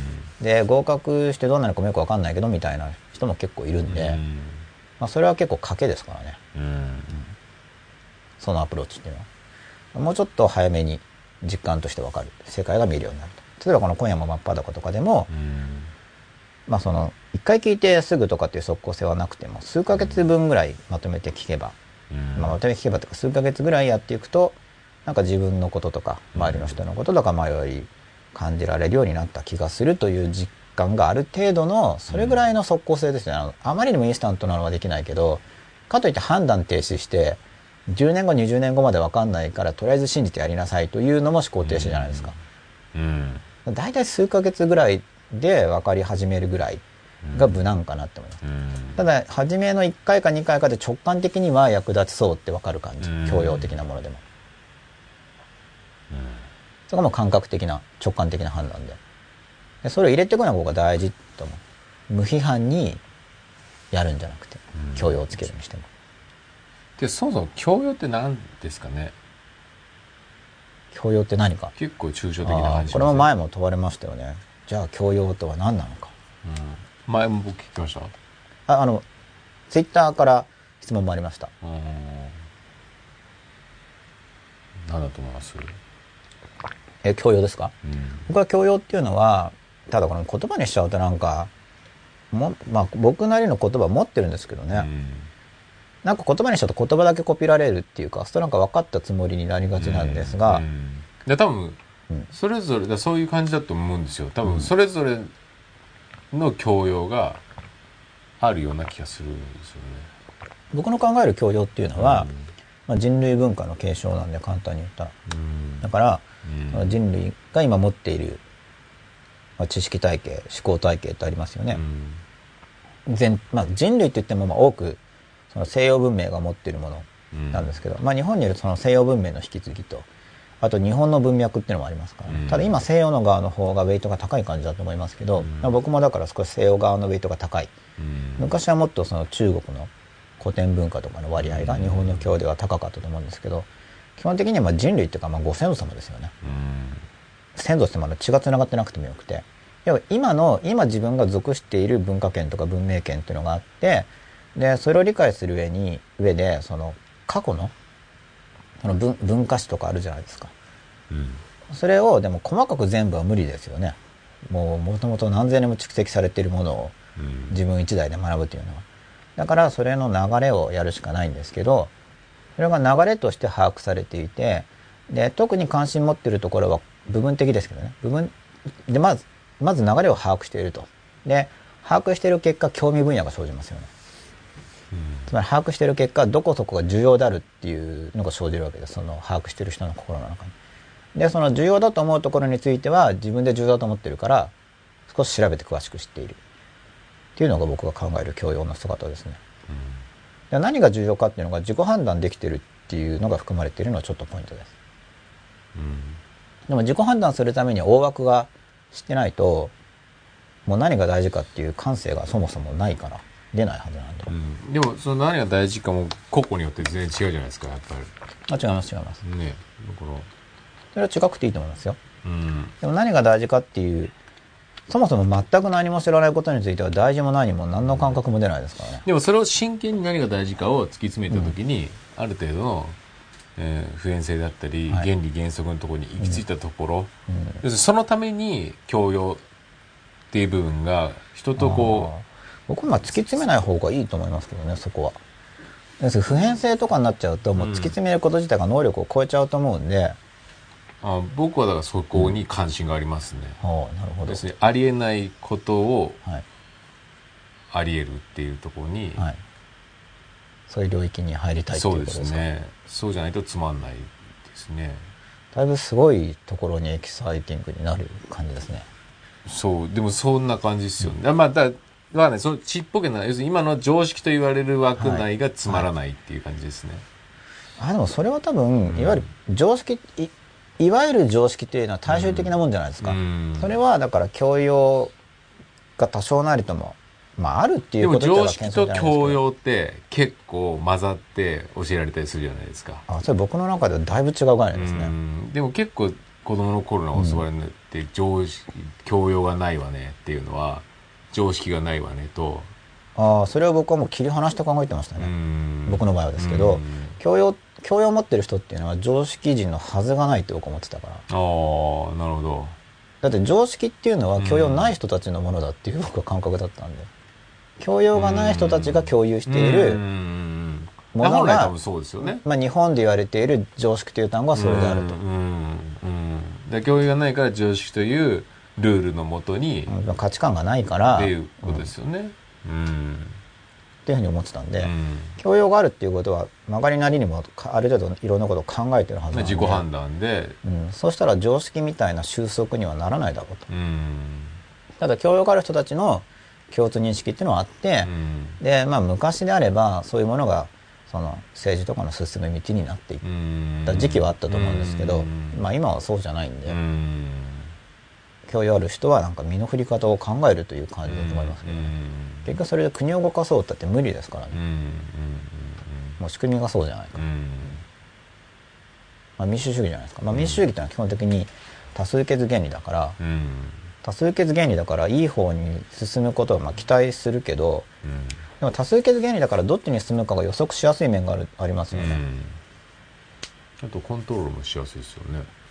コントロール、うん、すごい強大な力を持ってる人にとってはしやすいんだと思います、よね。ただそうじゃない人にとってはまあ無理ですよね。うん。コントロールって言っても。でも統治者にとってはそんなそうですね。統超簡単なことじゃないですか。そうですね。まあ統治者がすでに既得権を持ってるとすればうん。かなり簡単だと思います。うん。ね。でそういう中にあってどうするかですよ、まあ、でも教養を持つっていうことは自分で考えるっていうまあだから自分で考えるのに役立つ知識を持っているって言い方でもいいと思いますけど、うん。教養があるっていうのうん。はなんとなく感覚的に分かると思うんですね。自分にとって自信がある分野だと分かんない分野っていうのが、うん。だからその自分の中からだからその欲求であったりとか、はい。ありきで学んでいくのは僕はありかなと思うんですけど、はい。そっちの教養を身につけなきゃとかっていうから入ってっても、うん。あんまりなんかいい結果が出ないような気がするんですよね。それもそれとらわれるような気がするんですよ、うん。まあ運が相当入るでしょうねきっと、うん。まあ、教養を身につけなきゃって言ってたまたま出会って学んだところがいいとこだったら、うん。あよかったってなると思うんですけど、身につけななんか身につけなきゃプラス感性がやっぱ必要だと思います。身につけなきゃっていうだけじゃなくてうん身につけなきゃと思っててまあいろいろ学ぼうとしてでもそこの判断はまだ分かんないわけだからうん。そこは感性ですもんね、うん。感性直感。で要は自分にとって必要かどうかっていうものを感じていく。でなんか知識なんかいらないっていうふうにこう切り捨ててる人もなんか感性をやっぱその人はその人でオフにしてると思うんですよ、うん。必要かどうかを感じようとしてないで、うん。まあ必要有用有用でもいいですけど、うん。必要有用かどうかを感じようとしてないで、うん。もういやいらないいらないいらないっていうのも、うん。それも逆方向の判断っていうなんで、うんまあ反発的な感じそうですね、うん。裏っ返しの、うん。だからとりあえず思考停止して何でもやっとこうっていうのも、うん。もう判断ですね。判断停止するんじゃなくて、うん。一応自分なりうに、ん。まず思考面でも有用性とかを評価して、感性とか直感でも、うん。自分にとってこれは役立ちそうかどうかっん。ていうのは判断していった方が、うん。僕はいいと思うんですけど、うん。まあ、あとは面白さとかでもいいんですけどね、うんでそういういろいろな基準っていうのが自分の中にあって、でなんか一個だけでいくとだから間違いやすい、まあ、面白さだけでいっちゃったら、うん。それこそ本当どうでもいいことうん。に深入りするかもしれないじゃないですか、うん。だから僕は有用性は外さない方がいいという考えですけどね、うん。今日即即即物性とか即効性がなくても、うん。人生っていうスパンで考えた時には、うん。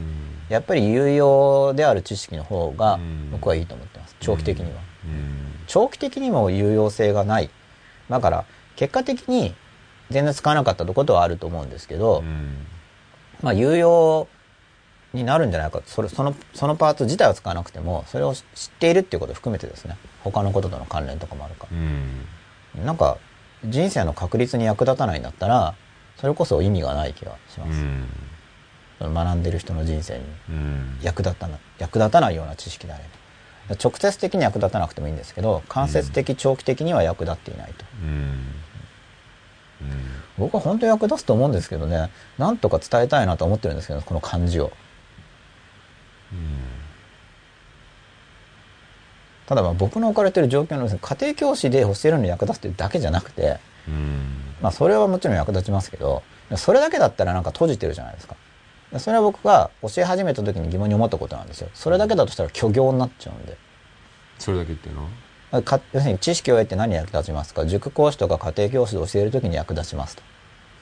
あそれは虚業だと思うんですよ。それであれば。うん。でそれはちょっと悩んだんです。は教え始めた時。うん。でそれに陥ってる人も多分いると思うんですよ。陥ってるっていうのは虚業になっちゃってる人うん。でもそれって受験っていう仕組み制度があってうん。で受験産業ってものがあってで受験産業で受験知識を学んできたから受験産業で教えるに役立つっていうのは僕は虚業だと思うんでそれだけだったら。うん。まあでも。自分でマーケット作って自分でやってるようなもんですからね。まあでも世の中のサービスというのは大半そうなんじゃないですか？うんなんかそれは僕納得いかないんでもうちょっと手応えとか重みが欲しい、うん個人的には、うん。まあそれはだからやっぱり人格レベルでレベルを上げていくしかないですよね。うん、人格レベルと、まあ、あと生きるとは何かってことですよねそもそも、うんで生きるとは何かっていうのを考えた時に、うん。そこにその教養っていうものがいらないなと思われる人の場合にだから実際実際いらないんだと思うんですよ。その人にとっては。うん。だけど今の日本の状況とかだったら実は多くの人そこそこ多くの人にとって僕は多分必要だと思ってるんですよね。教養自体が。うん。そこそこ多くの人にですよ。だからそのただその必要性は見えないだろうなとも思ってます。実際には必要なんだろうけれども、うん。おそらく必要性が見えることはないから、うん思ったよりうまくいかないまま終わる人が多いだろうなという感じ、うん。そうじゃないですか？まあ、ちょっと残念な気はするんですけど個人的に、でもそれは僕にとっていかんともしがたい面があるんでうん。そういう大きな流れ自体は、うん。まあ、やれる範囲のことを。でもそこにもうこれこれから先の時代は行かないとはい幸せのあり方っていうのがやっぱはいもう完全に変わってきてるわけじゃないですか、そうですねやっぱりそっちに行かないと、はいでなんか僕にできることってのはまあ僕自身と僕の周りの人ぐらいなわけですよ。うん。その日本レベルとかになるとまあ無理かな。まあ断言はしないですけどね。まあでも多分無理だと思いますよ。立場的にもどうでしょうね、うん。まあでもだからそのうん。周りの人って言っても例えばこれ番、まあ、このこの今10人20人の人が見てますけれども周りといってもだからまあ普通の人の周りよりは桁がひうんひとひと一桁二桁多いぐらいまではある程度はできると思いますけど、うん。ちょっとそれ以上は厳しいもんがあると思います。でもそうですね。まあそだから教養という表現がなん。でか大人が少ないですよね。どういうことですか？だからそのなんでしょう。まあ分かりやすくと空き缶一つ拾えない人だらけじゃないですか、あ吉田さん拾う方ですもんねで普通でじゃないですかそんなのって、はい。まあある意味普通。うん、今はなんかだけどその捨てるのがかっこいい若者とかの一部には？その価値観もあります？ありますよ。多分ね捨てるのがかっこいいって何なんですかね？まあでも捨てる人はいいんですよ。その捨てないということに自分は縛られないのがかっこいいんですかね？ああ捨てる人がいるんだから、うん。そしたら拾う人がいないと世まあ散らかりますよね。散らかるじゃないですか、はい。だから別に気づいた人が拾う側の人になるわそれがいいとか悪いとかじゃなくて、うん。いやいいんじゃないですか。僕いいと思いますけど。その拾う方が。拾えばいいなんつうの、だからやる人がいね？捨てる人がいて拾う人がいるはいってい。う世の中に成り立つわけじゃないですか、はい。その当たり前な循環が、なんかこの国は成り立ってないなっていう気がすごくはい。捨てる人の方が圧倒的に多いというか、はいあでもまだそこまで僕まで言ってないと思いますけど、ね、いやそこの空き缶の話だけじゃなくて、ああ、もっと広い意味で。広い意味で。一応、空き缶とかだったらゴミ箱溢れてるけど、まあ、まあ一応ゴミ箱の周りにあったりするじゃないですか、まだ。で前も言ったかもしれないですけど。あれが完全に道に散らばってるようになったらだいぶ民度下がってますよ。そこのだからそうなんでしょう。前も言ったかもしれないですけどその赤信号とかもはい。夜中の深夜で周りに子供もいない状況だったら別にバンバン渡ればいいわけですよ、はい。でもその場に昼間ではい。小学生とかがいたら、やっぱ大人は渡っちゃいけないわけじゃないですか、はい。それぐらいの視野の広さとか、うん。えー判断とかぐらいははい。大人だったら身につけとこうぜっていうのはすごい思うんですよね、はい。でもそこまでいくと多分教養がちょっと絡んでると思いますよ。うん。だからそういうのを強要というならば、ただその教養を知識面から身につける人と、うん。もうちょっと感覚的に身につける人はいて、そうですね。僕はだからでそうですね、で普通は教養っていう場合はちょっと知識から入るあことを指すことが多いですよね。うん。例えばそれにしても、じゃあ、結局だからそれってなんか義務とか自由とか責任とか、そういう概念が多分関わってきてると思うんで、で、まさに生き方に関わってますけど、うん。まあ教養面からアプローチするなら、そういうのをやっぱ過去考えてきた人たちがいるから、うん。そういう人たちの考えに触れて、うん。じゃあ自分はどう考えるのかっていうのを自分なりに考えてるわけじゃないですか。吉田さんは別に多分そういう過去の人たちが何考えてきたかさておき、うん。吉田さんの感性の中でそこは大人大人としてっていううん。いや吉田さんなりのその大人としてっていう考えがあるわけですよね。大人の立場というか。そうですね、まあ、大人と子供がいたらね、やっぱ大人の役割っていうのは当然あるでしょうし、はい。そこはで教教養から入るって場合にはその大人の役割っていうので昔の人たちが何を考えてきたかっていうのを一応たどって、うん。でそれで自分の考える契機にしたり、うん。で大学とかに行ってクラスルームがある場合には、まあ、みんなで同じ本読んだりしますからね授業で。でそれについて考えたことをこううん。みんなでああじゃないこうじゃないって言って話し合ったりして。うん。でそれによって一人一人考え方が育っていくっていううん。姿が元だと思うんですけど、うん。でもそれがそのペーパーテストになっちゃうと昔の思想家のキーワードはこれでとか貼るとなんかその義務感とかうん。それを覚えたって。自己からこう内側から湧き上がってくる愛情からの行動じゃなくなってくることに対しては僕はすごくなんかこう不安があるんですよ、うん。知識から入っちゃうそと知識が蓋をするようなだから、うん。それは僕はだから知識、まあ、しよく死んだ知識生きた知識っていう言い方がありますけれども、まあ、生かす知識っていうか生き生きさせる知識っていうのは知識を学んだ結果自分の中のその良い意味での本来的良い意味での本来的な衝動っていうものがむしろ復活されてうん。活発になると思うんですよ。うん。生かす知識というのは。だから死んだ知識っていうのはなんか本当うん誰々さんのキーワードはこれ。うん。でなんかもうすごい短く要約された文があってえこんな主張した終わりみたいなで覚えてるからあ知ってるよみたいな話ででそれはだからむしろ心が動かなくなるんですよ。うん。その言葉の固定化の働きっていうやつで誰々さんは何々終わりみたいな。それでは全然発想が広がらないですね。でも実際にその人の書いた本読んでみるとそんな割り切れるもんじゃないから基本的には何言ってるか分かんないはずなんですよ。読んだって。そその知識と心の成長はい。みたいなもん。知識によって心の成長がそう本来はあるはずだから、うん。そういう、まあ、その有名な人有名人というか思想的に有名人っていうのは結局彼らの言ってることを読んだら心が育つから有名なわけじゃないですか、てか読んだ方がいいよと。ですよね。だからそのためにはまず心を良くしたいというい自分の中から湧き上がる欲求でがなければ、はい。基本的にそこになんぼ知識入れてもはい。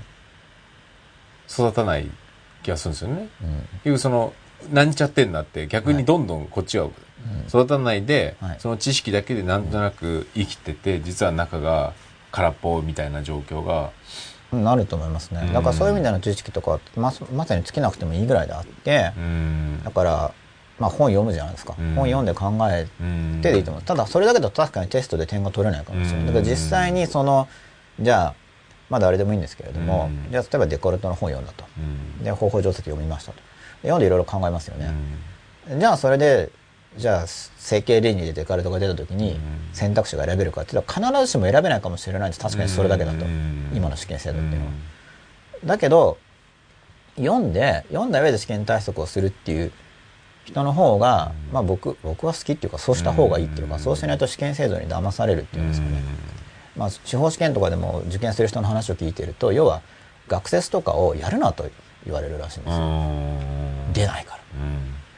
からそれは思考って、まあ、僕はですよ、うん。僕はちょっとそこはあんまり詳しくないから、ちょっと門外漢ですけれども、うん。でも僕が対策するとしたらですけどいや全部は勉強しないけどそれを切り捨てて丸暗記するしたらバカになる気が色濃くしちゃうしちゃうんです予感として。う。ん。長期的にやばいですよね、うん。短期的にもそれ一時に大学に大学とか試験に受かるかもしれなくて受かるかもしれないもでも本当になんかをそのちょっと微妙なところを議論とかするときになんかそこは多分教養になると思うんですけど、うん。意味がわからないでその手続き的なことだけで本当に戦えるのかちょっと個人的な疑問ですね、うん。ちょっとわかんないですけどね、うん。門外漢なんで、うん。まあ、定型業務はできるだろうけれども、うん。まあ医学でも何でもそうなんですけどこういう場合はこうみたいなのを覚えてるだけで、うん。まあだからまあ定型業務はできますけどね。定型業務はできるけれどもしかし自分で考えて新たなじゃあどうするかって考えていくとかって全多分できないと思うんだよそれだと。まあ、できなくなできなくなってて困ってるのが今じゃないですか？なんかそれは多分教養はないんですよだから。うん。丸暗記してる知識では教養には多分ならない、うん。そうすると教養を獲得するにはコストがかかりますよね。結局だから丸暗記するっていうのはじゃあこれはこうであるってなんでそんなんで済ますんですかって言ったら省力化のためだと思うんですよ、いちいちその読んだり考えたりそんな手間かけてらんないし面倒くさいしって話だと思うんですけどただその手間をかけてるから専門家のはずなんでもともとは、その面倒くさい部分を。だからそこをスキップしちゃおうっていうのは何のためにそうなりたいのかっていうのがもう問われちゃうと思うんですけどね。いやそこをそんなにスキップしたいんだったらやりたくないんじゃないかっていう素朴な疑問が。うん。でもやっぱり意図的にそういう教育にさせられてるわけじゃないですか。なんでしょう余計なね思考力はいらないと。指示通り従って、はい。それを忠実にこなせる人間が欲しいという、まあそうなんでいろんなところのニーズがあったわけじゃないですか。はい。まあ、今でもあると思いますけど。でも結局そこを自分たちでやりながら自分たちで主体性がないっていう話をまあ、言いだ出してるっていう。まあダブルバインド的なもんですよね。ねでもそれで結局いまだに主体性ある子ははい。潰されるわけらしいですからね結局は。まあ気に入受らない。け入れられないわけじゃないですか。そ気の主体ないわけですよね。その縦社会とかがあって、はい。生意気な後輩っていう話になると、はい、まあ発想としてまず潰すことからうん、それを伸ばそうなんていうちょっと思い知らせてあげるところから入る大人はいないわけですよ。うん。この子のはいいの若いとんがったエネルギーをもっと、うん。あの伸ばしてあげたいなんていう、はい。でっかい大人は少ないわけじゃないです少か。ないですね。なんかそういう大人は伸びそうな気がしますけどね。いや絶対伸びるわけですよ。だって必要なわけじゃないですか。人が集まりますからね。でそれやっていけば自分で痛い目合うから、はい。人間はひ必然的に丸くなっていくわけじゃないですか、はい。そんなのは。あ、はい。こうやってやるとやっぱり痛い目あって孤独を味わってってなれば、はい。やっぱりね全的にはいそれこそ教養を身につけていく。本当はい。の教育を、教養を身に体感によって身につけていくっていう、はい。なると心の成成長もあるし主体性も失わずに人間性を高めていくっていうのが、はい。結構重要だなっていうのが、うん。最近さなんか改めてすごい思いますね。はい。うん。もう吉田さんにはぜひ心の大きなうん。器の大きな大人になっていただいて。やっぱり前何回も言ってますけどやっぱり良き心になるのが一番幸せになれる、まあそうですよ絶ね対そうだと思うんですよ。まあはるか昔から多くの有名人がそう言ってますけど、うん。やっぱそうなんだと思いますね僕も。ねえやっぱりそこにどうしたらやっぱ心かなと。うん。ねどうしたら本当に人のことを愛せるようになるのだ？やっぱりどうしても知識でいくと人は愛せるのか愛せないのかみたいな議論とかって全く意味がない、まあ意味ないですね。どうしたら愛せせるのかだけをひたすら追いかけるっていうのが本当に重要じゃないですか。はい。そういったね、はい。何どんどん。どうしたら幸せになれるかとか、はい。ね、どうやったらうん。お金が稼げるかとか、本当それだけ考えればうん。いいことですよね。だそういうはい。枠組みで物事を考えないと、できるかできないかとかの議論って、はい。全く意味がないなっていうのが、うんすごく思うんですよね。まあでもふでもそうなっちゃうんですよね不毛といえば不毛まあ組織の中にいるとうん結局。そうですね僕も組織も経験が少ないから、うんまあ経験が少ない多分嫌いだから満足してないんだと思いますけど、うん僕が自分で組織するのまま好きじゃないですからねうんいやなんか緩けりゃいいんですけどでもこれこの番組とか緩いじゃないですかうん全然組織じゃないじゃないですかこの23人視聴中まああ別に組織だって言われればある種の組織かもしれないけど、うんだって別にいつ離脱してもいいわけだし、別にそうだからそのね見ない時があってもいいわけだしそれぐらいが僕は好きなんですよ、そうだから許さの大切さをはい、ここ最近あの気づきましたよ。そうですか、やっぱり大事ですよ許さは、うん、僕は大事なきまあと今の時代もあって、うん。なんかそうじゃないとあとみんな結構もう体メンタル的にみんな結構辛い状況に追い込まれてますからね今の時代の人っていうのは、そんなきついこと言ったら、うん。あの耐えきれなくなる人が続出しますよきっと。であんま幸せにならないですよねそれは。まあ誰も、そうですね。そういう許し合うはい。気持ちみたいなものはい。をむしろ拡張していく方がはい。幸せな世の中になるだろうなっていう、まあそうですね。ね。そういう仲間をうまく作っていく感じやっぱりなんだと思いますかそういうそういうねやっぱ自分を許すっていう前もね、何回か前にやったやつ。はい。はすごい大きいうん、ですなんかその。ゆる、まあ、これからっていうかちょ、まあ、すでにそうなり始めてると思うんですけれども、うん。その許すっていうことが単なる道徳的な徳目にととどまらずですうね、ん。その仕事の拡大とか、うん。もう収入の拡大とかにもつながる時代になっちゃってると思うんですよ。うんうんもうそこまで含めて価値なんで。うんうん。それがあの前だったら例えば売り手と買い手っていうのがいてお客様に対するサービスっていうのはもともと理解されてたと思うんですけど、もう雇用非雇用関係ですらそうなっていて、うん結局だから逆にそのかもう全部がその多分お客様が神様ですってお金払ってるから偉いだろうっていう時代があったわけですよ、うんそれも通用しないんですよ、そんなお客様はいいですって言われちゃう、そうですよね。お客様でも、うん。でもそれ逆もしかりであって、うん。その変な売り方する人がいればお客様にも「いやもうあなたから買いたくないです」って言われちゃうんですよ、うん。で部下と社長ですらそうなんですようん。で社長が嫌だったら辞めますってなるんですよ、あの目下でも。で逆にその社長の側だって「いやお前うるさいからいい」ってなるんですよ、うんでただ弱者の人を保護しなくちゃいけないから多少保護する仕組みにはなってますけど、基本的になんかその心レベルの応対がダメだと、うん。どの関係においてもダメ出しがうん。出せるように今なってきてるんですよね、うん前はあの上下関係っていうのがあって、うん下側は拒否できない。うん。例えばその売買とかでもうん。買い手の方が強いんだったらうん。売り手は我慢しなきゃいけなかった、今それフラットになってきてるんで、上下とかじゃなくて、もうどっちの側からも拒否できるんですよ、そういうふうになってきていて、でもそれに気づいてない人はだから拒否されちゃうんですよ、うん。でおかしいって言ってるはずですね、そう。まあそのおかしいっていうのはだから現実に適応できてないというのを言っているんですけれども、だから、うん、その心の広さみたいのがないと、まあ NG 出されますよっていう感じですよね、うん。周りから。そうなってくると思います。ますます。それは本当重要だと思いますね。この流れはしばらくは止まらないと思いますね。うんしばらく、ね。しばらくどうなんでしょうもうそっちに。うん、要するに幼年期の人たちの状況が変わるまでは変わらないはずなんで例えばうん。今幼稚園小学校の子が大人になってもこの流れまだ反転しないだろうし、うん。結局みんなが大人になっていくわけですからね、うん。まあだから子供見てると先がわ分かるという利点はありますよね、うん。国まあ、国外から流入してきたらまた話変わりますけど、まあ、移民の問題日本は移民に受けるかもしれないじゃないですか。一応移民っていうのはちょっとまあ経済的には美味しい面があって、なんでかっていうとその仕事が働けるところまで養育するのは国家もその育てる家庭もコストを払ってるわけじゃないですか、でも移民が来て働いてくれるっていうのは先方の国で育ててもらって、まあ、労働落ちでねっていうことなんで、ある意味美味しいわけですよ。である意味美味しいと思ってやったら意外と美味しくなかったっていうのを各国が体験してるんですけど、まあ、そうはいかなかったねっていう、それはどこの部分で？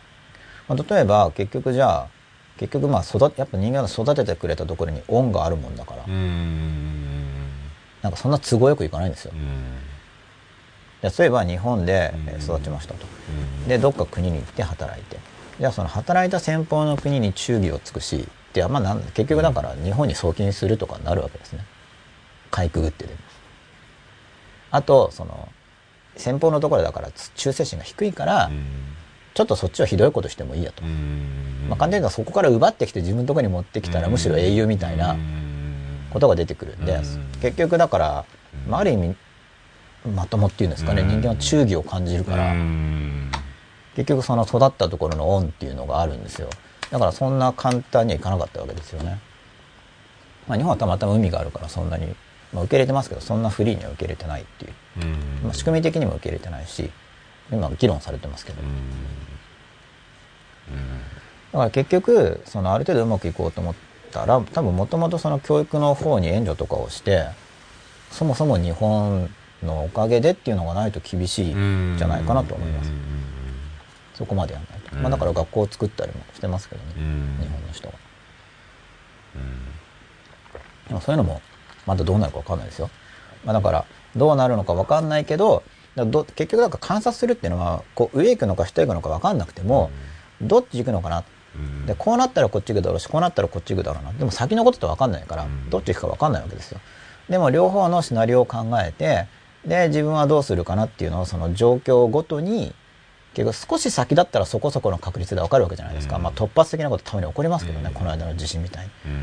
だけどある程度見える範囲で判断してやっていくしかもそれしか選択肢が人間にはないんで、で一応まあ教養があればその判断がより正確になるはずだっていうのが期待されてるわけで、で知識なんかいらないっていう人は知識をつけることでむしろ見誤ると、そんな余計なこと知ってるから、うん。っていうことになるわけじゃないですか。うん。で僕は思ってるのは良い知識を身につければ、あの判断能力が上がるしうん。でダメな知識を身につけたら確かにかえって悪くなると僕も思います。余計なことを知ってるがゆえに、うん。変かえって悪くなる、うん。だから全部知識っていうのだから良いっていうのがもう前提に入ってて、うん。何でも知ってればいいわけじゃないと僕も思いますけどね。うん。そうですね。だそこの部分をなんかすっごいわかりやすくはい。いい感じの本を書いてくださいそれはそのこと自体多分難しいと思いますよ。ひなんか知識も本当だそういうね知識っていう言葉もうん。本当にいい感じで捉える時もで知識なんかこう知なんか識ってすごいやっぱり浅いっていうか、うん。入り口レベルのことは多分その本とかでも提供できると思うんですけど、やっぱり若干深くなったらやっぱ限られた人向けじゃないと話すことすらできないですよね。やっぱり。そうですね。それは結局正しくないからですよね。うん。もう主観が色濃く入っちゃうから正しくないですよ。うん。まあ、ただ本とかっていうのは主観を出してもいい世界ではあるわけだからう、んうん、どうなるんですかね、まあ、もしかしたらそう言いながら書くのかもしれないですけどとりあえず今進行中の3冊を仕上げてから。でも今その高校生受験者向けの僕仕事ちょっとやってるじゃないですか、はい。やっぱ今の高校生がつけてる知識ははい。浅い方ですよ。確実に。うん。まあ、ただもう諦めてるんでしょうね。だから例えばその今受験で扱っている内容が使えない側の知識だとしますよねで使えない側の知識であってかつ大学入試に受かるためにやらざるを得ないんだったら、うん。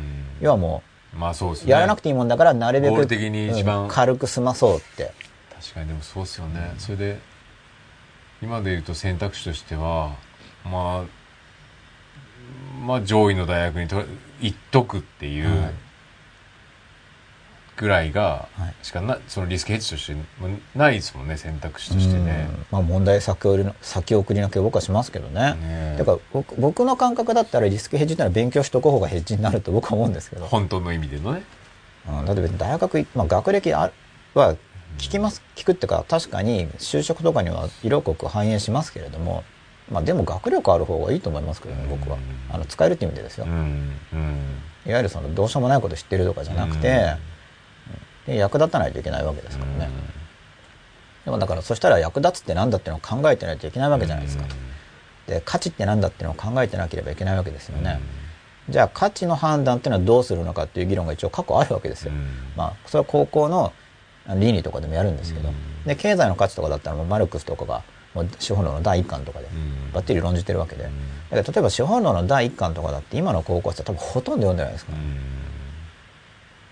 ただお金は日々使ってるからなんとなく貨幣の価値とかは感じると思いますけど、でも貨幣の価値を感じるにしても貨幣って何なんだとか、大体変動相場制って何なのとかあとしょっちゅう介入とかやってますけど、あれが何なんだとか多分みんな何も感じ例えばそのか数の意味を感じてないのと同じように、お金の意味もよく感じてなくて、ただまあ円高になったら旅行安く行けるとか、うん。輸入が安いとか、まあ、あとまあ、確かに円高だと輸出産業は大変そうだとか、うん。でもそんなうん。そこまでみたいな。うん。でそこで止まっちゃって思考停止になるこれ知識がないからですよね、うん。知識がないから考えようがないと。とあと関心がない。関心もない、うん。あの自分の生活と直結しているうん。とは思わない、うん。例えばリビア情勢とかエジプトの情勢にしても、うん。その原油価格に関係があれば原油に関係があると日本人の日々の生活には関係があるはずなんですけど、うんでもそこのリンクに連想がなければ、うん。まあ、何も、まあ、他人事なわけですよね、うん。その関係してても他人事になっちゃうと、うん。そうすると自分の知らないところで自分の人生自分が原因だと思わないところで原因が発生していることになるから、非常に予想外のことが多多く起こるわけじゃないですか。もともとそんな全部予測しきれないのに、まあ、大量にじゃなくて少し勉強してれば分かるレベルの原因も捉えられないとなればうん。分かるはずのことが分からないってことになっちゃうからもともと不安定ないちょっと先はね分からないと未来のことは。うん。もともと分からないはずのものがより分かんなくなって振り回されちゃいますよね。うん。だから、まあ、その場合には知識系でいかないんだったらうん。もう何があってもこうドーンとうん対処できるそのうん。肝っ玉の太さをつけるのもうん。まあそれも一つの道じゃないですか。うん。まあその別にうん何が来たってうん。ドーンとしてると、うん。まあそれはそれで生き抜けると思うんですよ、うん。でもそれにしても、まあ、その肝っ玉の太さがあってただ、うん。なんかトラブルがあった時になんか切り抜けるような胆力みたいな、うん。そういうのはなくちゃいけないだろうし、うん。まあ、でもこれだけ情報化社会なんで肝っ玉だけじゃなくてせっかく情報入るんだから先読みする力もつけた方が僕はそっちの方がコストが低いし、うん。リスクヘッジになるだろうと思ってますけどね。ただそそういうのを勉強しようと思うとだから意外とまとまってないんで自分で調べたり考えなくちゃいけないんですよ、うん。結局ヒントしかないんですよ、うん。そういう本の中には、うん。だからまあ古典とかは価値がありますけど古典って今の状況とは違うじゃないですか。で今の状況にリンクしているものっていうのも結局露骨のことは書けないわけだから、うん。ヒントでしかないんですよいつも。結局自分で考えなきゃいけない。で情報についても何がいいか分かんないし、だからそのじゃあ誰かの考えてることを知ろうと思ったら、まあ、大学の研究室でもいいですけど、結局会って話聞くしか結局ないってことになっちゃうと思うんですけど、うん。結局はですけどね。うん。でそういう場所とかどっかでちょっと持ってれば友達でもいいし先生でもいいんですけれども、うん。そこが考える契機になるんで、そうすると自分で考える力が伸びるから、うん。どっか考えてる場所に触れ合ったことがなければやっぱ難しいと思います。うん。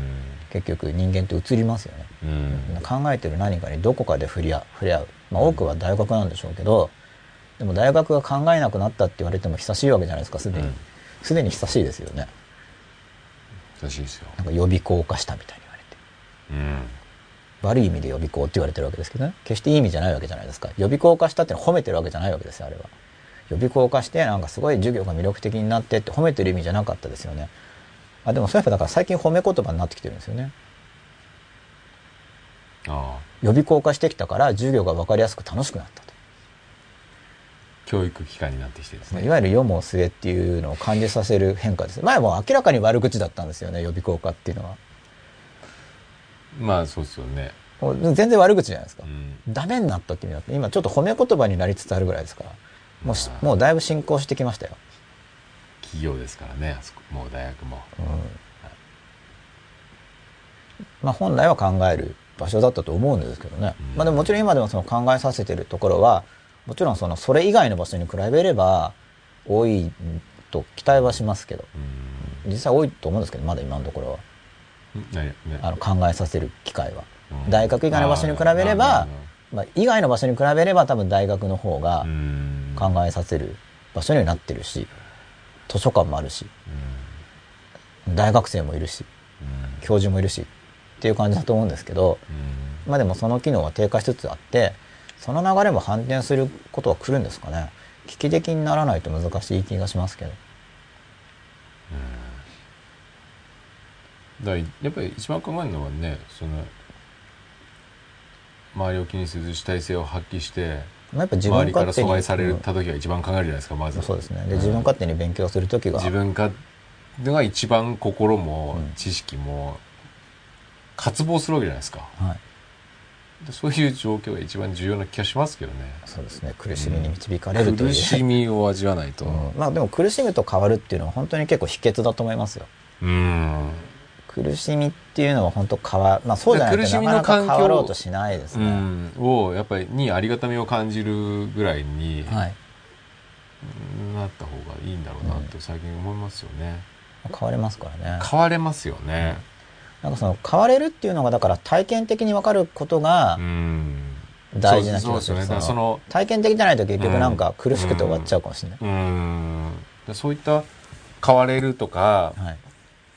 そのなんかこうありえないこととかが起きるとか、うん、なんかそういったか体験ってすごく体験が大事ですきねこの自分自身のきに対する希望であったり、この世の中に対する希望とかにすごくあの影響を与えるなと思うんですよね。そうですね、うん、だそういった中ではい。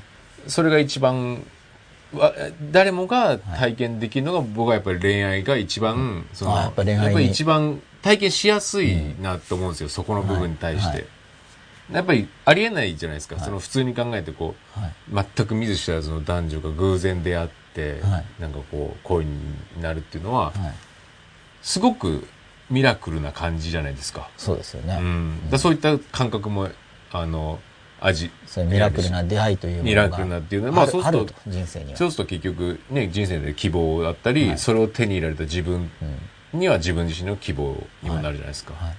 でもそれ手に入れた後は今度は一対一の人間の複雑さであったりとか、はい。ね、嫉妬であったり欲望だったりとかっていう、その自分自身の心のとの戦いが今度は始まってっていう、はいそういうのってすごく心のこのトレーニングはい。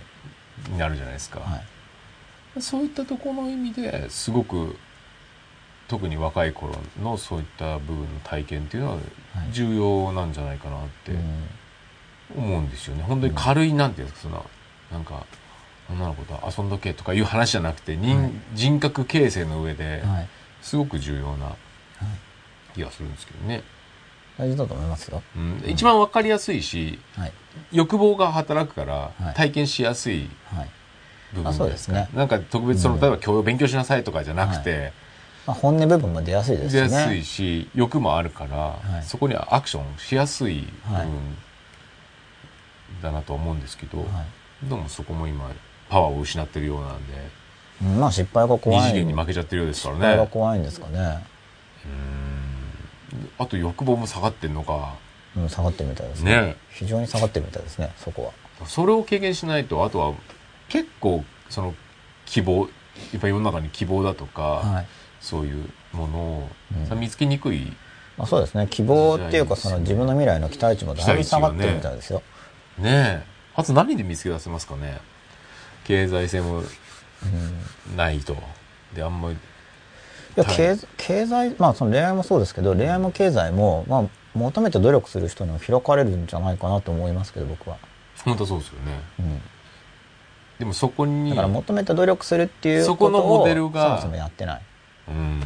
でもそこをなんかそこがそう、ね、求めたところに開かれるっていうその感覚ですよね、それも体感当初分かることじゃないですか。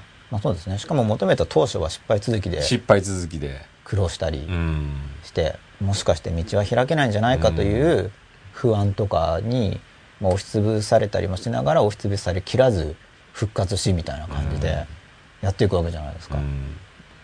でそこにはやっぱりそれを上回る欲求がはい、重要じゃないですか、うん、そうですね。ね。どうしましょう？いやまあ僕だから欲求がある人を相手にしてる感じですけどね一応。ああなるほどなるほど。僕自身は。あそうか、うん。まあそれで結構自分たちがうまくいくことでいいなと思う人が微妙に増えるじゃないですかその別に見てる人一部かもしれないけど。ですよね。それは重要ですよね、うん。それをみんなでやると、うん。そのみんなっていう数が多ければうん。全体が盛り上がるし、そうですよね。でもでも自分が頑張ってればとりあえず自分の周りはとりあえず盛り上がりますからね、そうですね。うん、まあ、それが自分にできることうん。ではあるかなっていう感じはします、そういうので自分自身が幸せにとに何が何でも幸せになるんだっていうはい。決意っていうのは大事ですよね、まあ、幸せになっとかないとだってし幸せにしようがないし。うん。しかも自分がある程度幸せになったところで自分が幸せにできる人っていうのはまた一部じゃないですか、相性が合ってないと。もうね生理的に嫌とか言われたらもう何もできないですからねまあ、生理的に会う人のとこに行ってもらわないといけないじゃないですかそしたら。うん、だから自分に助けられる力がなければいけないしかつ助けを受け入れてくれる相性の問題もあるんで、うん。そうすると自分の限界っていうのはどうしても出てくるから、あちこちで盛り上げてる人が出てこなければ、そうん。相性があるから、うんとにかく相性が悪い人とは付き合わないとこ本当大事だと思いますよ、うん。その時間のエネルギーを確保して、うん。相性いい人を助けることに振り向けないとう、ん。もう人生終わりますからねすぐ。うん。まあもちろんその相性悪い人とこうガシガシやっていってなんか学ぶこともきっとあると思いますけど、まあそういうやりたいことがある時期もあると思うんですけど、まあでもその時はとりあえず停滞してますから深い意味では進化してますけど、うん表面的にはそこ停滞期になっちゃうじゃないですか、うん。ガシャガシャガシャガシャやってたら、うん。まあ、そこで学んでるっていうところまで視点を深めれば、うん。そこで学び絶対あるから、うん。まあ前に進んでますけどでもその時間分もっとうん。相性の合う人としっかりやっていって助け合っていけば、より前に進むわけなんで、誰とでも別に関係ない人を攻撃するのは良くないと思うけど、誰とでも仲良くやろうっていう教えは僕はちょっと怪しいと思ってますね。うんだな。えっ、とだい仲良くやろうっていうか僕はだからそのそうだから反発にならないのが一は番重要だなと思うんですよ、そこに対して合わないからっつってそこを、はい。なんかこう対してはい。マイナスのエネルギーが湧いてくるのは避けた方がいいなっていあそうそう。マイナスエネルギーやってると、まあ、エネルギー漏れるじゃないですか。また怒ったりして、ねねだからもうかんもう全然考えない。うん。うんそうですね。だから僕はだからそこを愛せちゃった方が、うん。なんか愛にはもう例えば嫌いな食べ物のこととかって考えてないと思うんですよ。え？どうですか？いや嫌いな食べ物のことあいやあ食いたくないな食いたくないな世界に入れないってや本当嫌だなとかって言ってやっぱエネルギー漏れてるじゃないですか、あれだけは食いたくないなとかそそれはだからエネルギー漏れてますけど、多分例えば吉田さんでも好きじゃないお菓子のこととか多分考えもしないと思うんですよ、うんあれはまずいよねとかいちいち考えてないですよね、うん。それをいちいちあれはまずいとかもうあれまずあれまずかったとかや要するに嫌いな人がいるっていうのはそういうことやるわけじゃないですか、あいつは気に入らなくてどうでこうでエネルギー漏れてるじゃないですか。だから嫌いな食べ物のことは考えないしあと多分嫌いな漫画のこととかも考えてないと思うんですよあんまり。うん。ね。えなんて言うんでしたっけ？なんとか毛なんとか毛様体とかでしたっけ？え何でしたっけ？それ何の話ですか？そういうちょっと意識しやすとその世界がバンバンバン目に入ってくるっていう。ああ模様体不活系？毛様体不活系？はい。みたいな話ですか、はい。ある意味では。ある意味では。ある意味ではだと思います。ちょっとそこ僕ちょっと生理的な関係まで知らないんですけどそこの話今言ったような気にして腹立つ部分は脳のどこかっていうところは。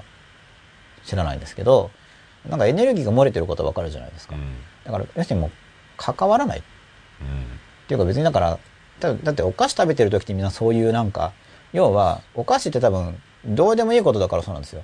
でもでもねお菓子マニアとかは逆に考えてると思うんですよ。うん。超お菓子マニアとかだとあの時買ったあれかってなんか考えそうじゃないですか、うん。執着があるから、だからむしろその軽い分野の方がうまく対処してますよね人は、うんうん。うんそうですね。いい感じに忘れてるじゃないですか。そうですよね。だから思い入れが激しいとなんか考えなきゃいいのに。でもそれをかんそれを言うとやっぱり人間は人間にめちゃめちゃ関心があるってことですよ。だから腹立っちゃうんですよね、うん。結局人間関係重は要だから。逆に言うとやっぱり愛情があるってことじゃないですか。関心があるっていう、うん、多分ね愛情を求めめてるって感じだと思いますけどね愛情があるっていうよりは。だから求めてる愛情が満たされないか一ぽいんですけどでそれはなんでしょう愛がないんじゃなくて、はいやっぱり知らないのと、はい。もう知識によってそういう感覚になってるんだろうなっていう気がするんですよ。はい。だからマイナスの方の知識ですよね。はい。愛というのはこういうもんだみたいなところが染みついてる部分、はい。そこはすごくとらわれてる感があるんだろうなと僕は思いますけどね、うん。なのでそこをなんかだから何ですこう開花するのないわけじゃないと僕は思うんですよ。まあきっかけはきっとあ何かのきっかけによってそこに気づくっていう。はい。そこはやっぱりやっぱり苦しい思いをしなきゃいけないんだろうなっていう気がしますけど、ね、一番わかりやすいのがね。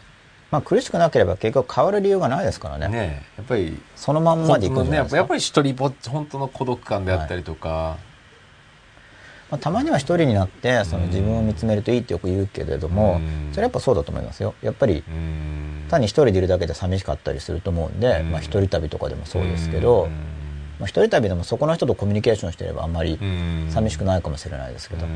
まあ、長すぎないレベルで、うん。あの一人でいれば、もう一泊二日ぐらいでも結構寂しいと思いますけどね、うん。一人でいれば。まあそこでなんか携帯メールとかしちゃうととか違うんでそうだから携帯も邪魔なんですよね。本当に寂しくいればそうそれでなんか感じると思いますよ、そうだ携帯電話はよろしくないですよね。まあそれが狙いな面もきっとあるんでしょうけど。なるほど。よろしくない。いやあれは本当あれはよろしくないですよね。まあ基本的に文明が発達すれば心の弱みにつけ込むことも発達しますからね。そうですよねうん、まあもともと宣伝とかはそうならざるを得ないというか。携帯電話で多分恋愛もつまんなくなったんでしょうね。僕はすごい思いますけどね。吉田さんの時代はまだ携帯なかったから。あのポケベル出始めです。ポケベルありました出出始めなんで否定ができたんですよ。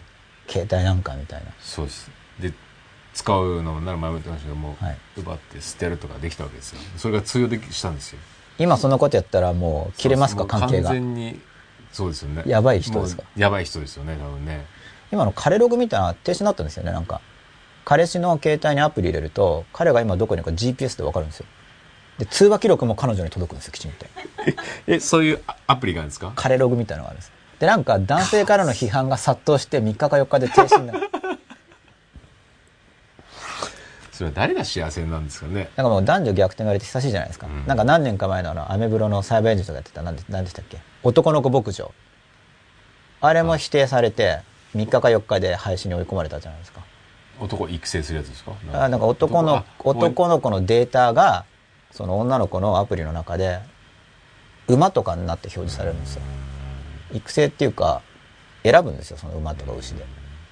で女の子同士で情報交換してこんな男いるよあんな男いるよって言ってやるやつ。男の側に批判されて。多分カレログもカレカレログだったと思いますけど名前。男性陣から批判を受けて。もう女尊男卑の時代ですか。わかんないです。けどやっぱコントロール力が強いんですね。うーん。でなんかそのカレログが出るちょっとよくそれ女性が強くなったんですかね。弱くなってんじゃないですか彼女ログじゃないですからね、で彼女の場所が GPS で分かりますよっていうサービスじゃなくて彼氏のに入れようよっていうやつじゃないですか。そっち側の方面のが話題になるっていうか。うん、そうですよね、まあそういうの方が多いですよね。うん。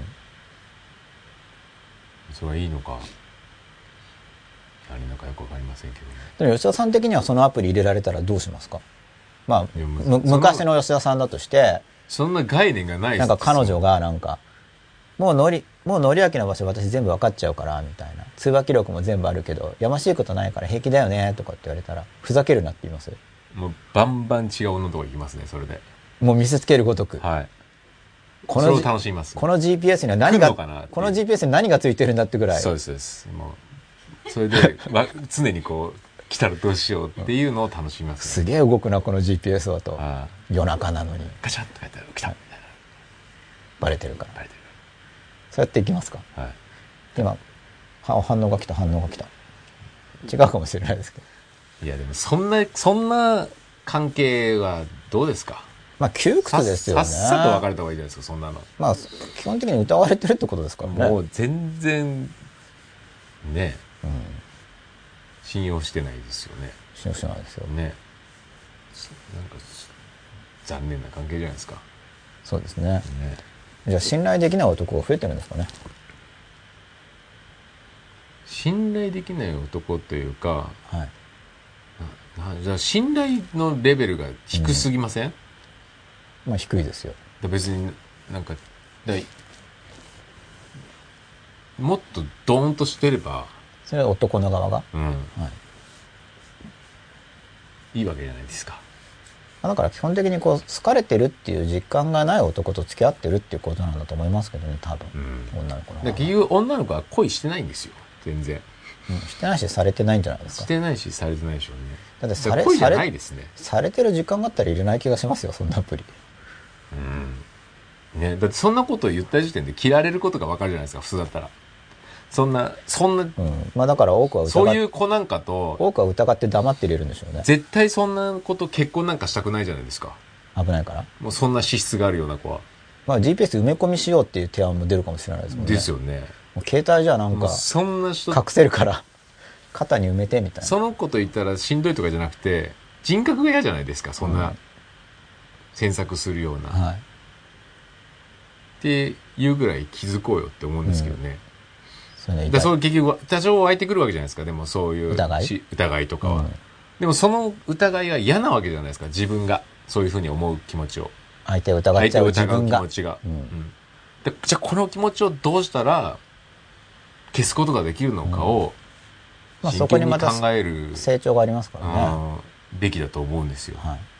でそれをアプリそれに行くってやっぱインスタントな感じ。それは教養がないと思うんまあやっぱ心の成長もないでしょうね。全くないと思うんですよでも世の中はどんどんそっちに行ってるまあそっちに行ってますね。やばいですよね、うん心の成長がない大人だらけになってしまうでもほらタククシーの運転手さんにも場所把握されてるじゃないですか、タクシーの。あれはタクシーは OK ですか？雇用関係だから。彼氏はダメだけど、タクシーの GPS はそれ許しももうます。み吉田さん的には。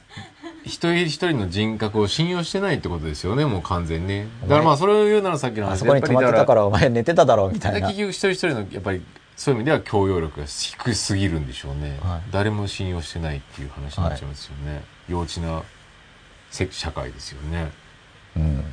でルールでがんじがらめにするしかないっていう、まあそうです。まあこの流れもまあしばらく進行するんじゃないですか。うんまあ納税者番号とかにもつながるような話で。学校みたいになりますよね、うん。てかもう学校なのか刑務所なのかよくわかんないような状態になりますよね。まあそうです。まだ結局そういう話の先には、まあ今だから、まあ、ID カードとか日本は直接は出してないですけど、でもそこに GPS 入れちゃえばみたいな話につながりますからね。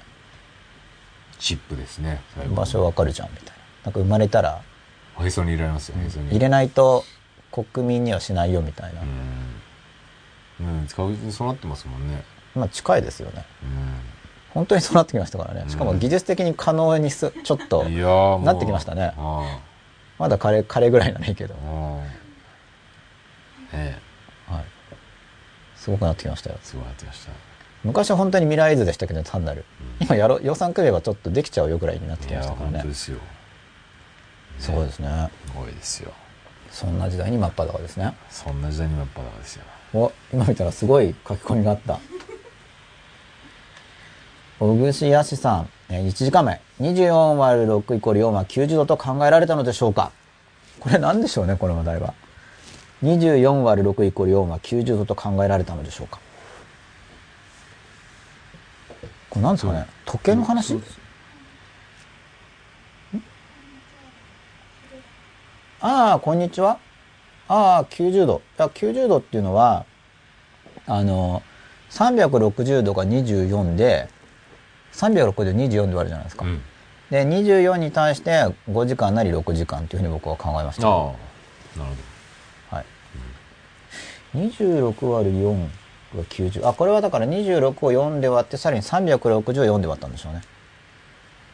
うん。それでももちろん考えられると思います。うんまあ、時点だからっていうことで。伊沢浜小林さんです。大50分前。大学の学問体系の枠組みでは、人文科学が扱う学問、数学物理学が教養という感じです。僕は。実用的な色合いが比較的薄いものではあるけれども、結果的に生きる上での必になるものという感じです。何が自分が生きる上で必要とか役に立つとかも自明でないので生きる上で必要だと結果的に気づさ気づかされるものという気もします教養って、まあ僕もそういうイメージ持ってますねだから、僕はたまたま多少ちっちゃい時に関心がありましたけど関心がない子の場合にはなんかとりあえずざっと古典読ま読ませとくってアプローチアップいいと思います。昔からのやり方ですけど。とりあえずざっと読ませとくと読んでる時はなんだよって思ってるんですけどそんなの自分で考えるよみたいな。うん。まあでも、そのうち行き詰まるじゃないですか、人生って。うん。そしたら、なんか気になってやっぱ読み返すもんだと思うんで、うん。それがなんか接触がないとなんかうん。読み返す、あれとかなんか気になることすらないかもしれないんで、うん。そういう意味でちょっと触れさせておくっていうのは、うん。まあ、物がいい、いい場合限定ですけどうね、ん。いいものにはとりあえず触れさせておくっていうのは、まあ、教育っていうか子育て的なうん。ものとしてはいいと思いますけど、なるほど。そっかそっか、うん。種を植えとくみたいな感じでなんかなんかその起きた時にやっぱその時なんか頼りになるのってやっぱ伝統的なものがやっぱ頼りになるからやっぱ悩んだ時に年上の人に聞きに行くとかと似たような感じで。僕も結局だから結局最近の本読んでたら悩んでやっぱ古典読むことになるんで座標軸を確認するっていうか、いろんな時代をくぐり抜けてきた教訓ですもんね。うん、やっぱそっちの方が頼りになる、ね。ままあありますよね。よりこう長いタームの話なんでね。こうちっちゃいタームのこういうブレノイズが少しないじゃないです。ななくなってますよね。ううん、やっぱ頼りになりますね。それを乗り越えてずっと伝わってきてるわけですもんね、例えばある程度の時間スパンで見ると勉強するとなんか自分の一生の短さっていうのがすごいわかるんで、うんうんうんその視点が変わるんです。そそれがないと結局、っていうか日常生活見たら自分のことが全てじゃないですか、だけど勉強することで自分っていうのがすごい実際ち,、っちゃい場所付けになるんで、うん。そうするとやっぱり生き方に影響があると思いますね。うんそうでかまあね僕の場合はありましたけど、うん。何千年っていうタームの、うん。まあ、世界史にしても何千年もあるわけで本当なんか自分のって短いなっていう感じがわかるからわかるというかそう感じますよね。うん。感覚的に。うんだけどその年表の年号を学ばなくてもだからそういう感覚が多分出ないと思うんですよ。うん。あのね。感覚が生じないと思うんですよ。そうですね。そうすると人生変わったっていう実感が多分ないうんですよね。うん。なんかそれはだからあんま教養にならない気がするんですけど、うん。まあでもそういうのですらやっぱやっとけばきっかけにはなるかもしれない。後で学び直す時に前ちょっと聞いたことがあればうん。何も聞いたことないよりやる気があるっていうか、ん。そうですよね。ただ僕はもう教養を提示する時に僕としてはまあ教えることができれば初めから教養が教養として機能するような教え方をなるべくしたいと思いますけど。うん。可能であれば。うん。なんかわざわざ後回しにする必要性がないですからね、だから命の尊さとかはい、ね結局そこの部部分にどんだけこう気づけるかっていう。そうですね。でね。命の尊さもなんか前議論になってましたよね。なぜ殺人はいけないのかと。あれをだから自弁的な議論にいきなり持っていくところ自体がまずおかしいんで、僕の感覚ではですよ、うん。その前にあの素朴なあの感覚としてう、ん。ダメそうでしょっていう感覚を持たせないと、うん。それをなんかなんでいけないんだって子供が議論で突っ込んできたとするじゃないですか。うん。まあそれはそれで議論はできますよね。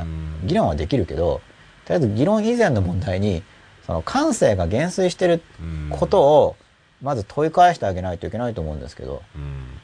いや素朴に嫌でしょっていう感覚ないのっていう。うん。でもやっぱそこもで理屈偏重になっちゃってるんですよ変にペーパーな勉強やって。あと感覚としてやっぱりだって嫌っていうかかわいそうでしょっていうの思わないのっていう。そうですよね。まず。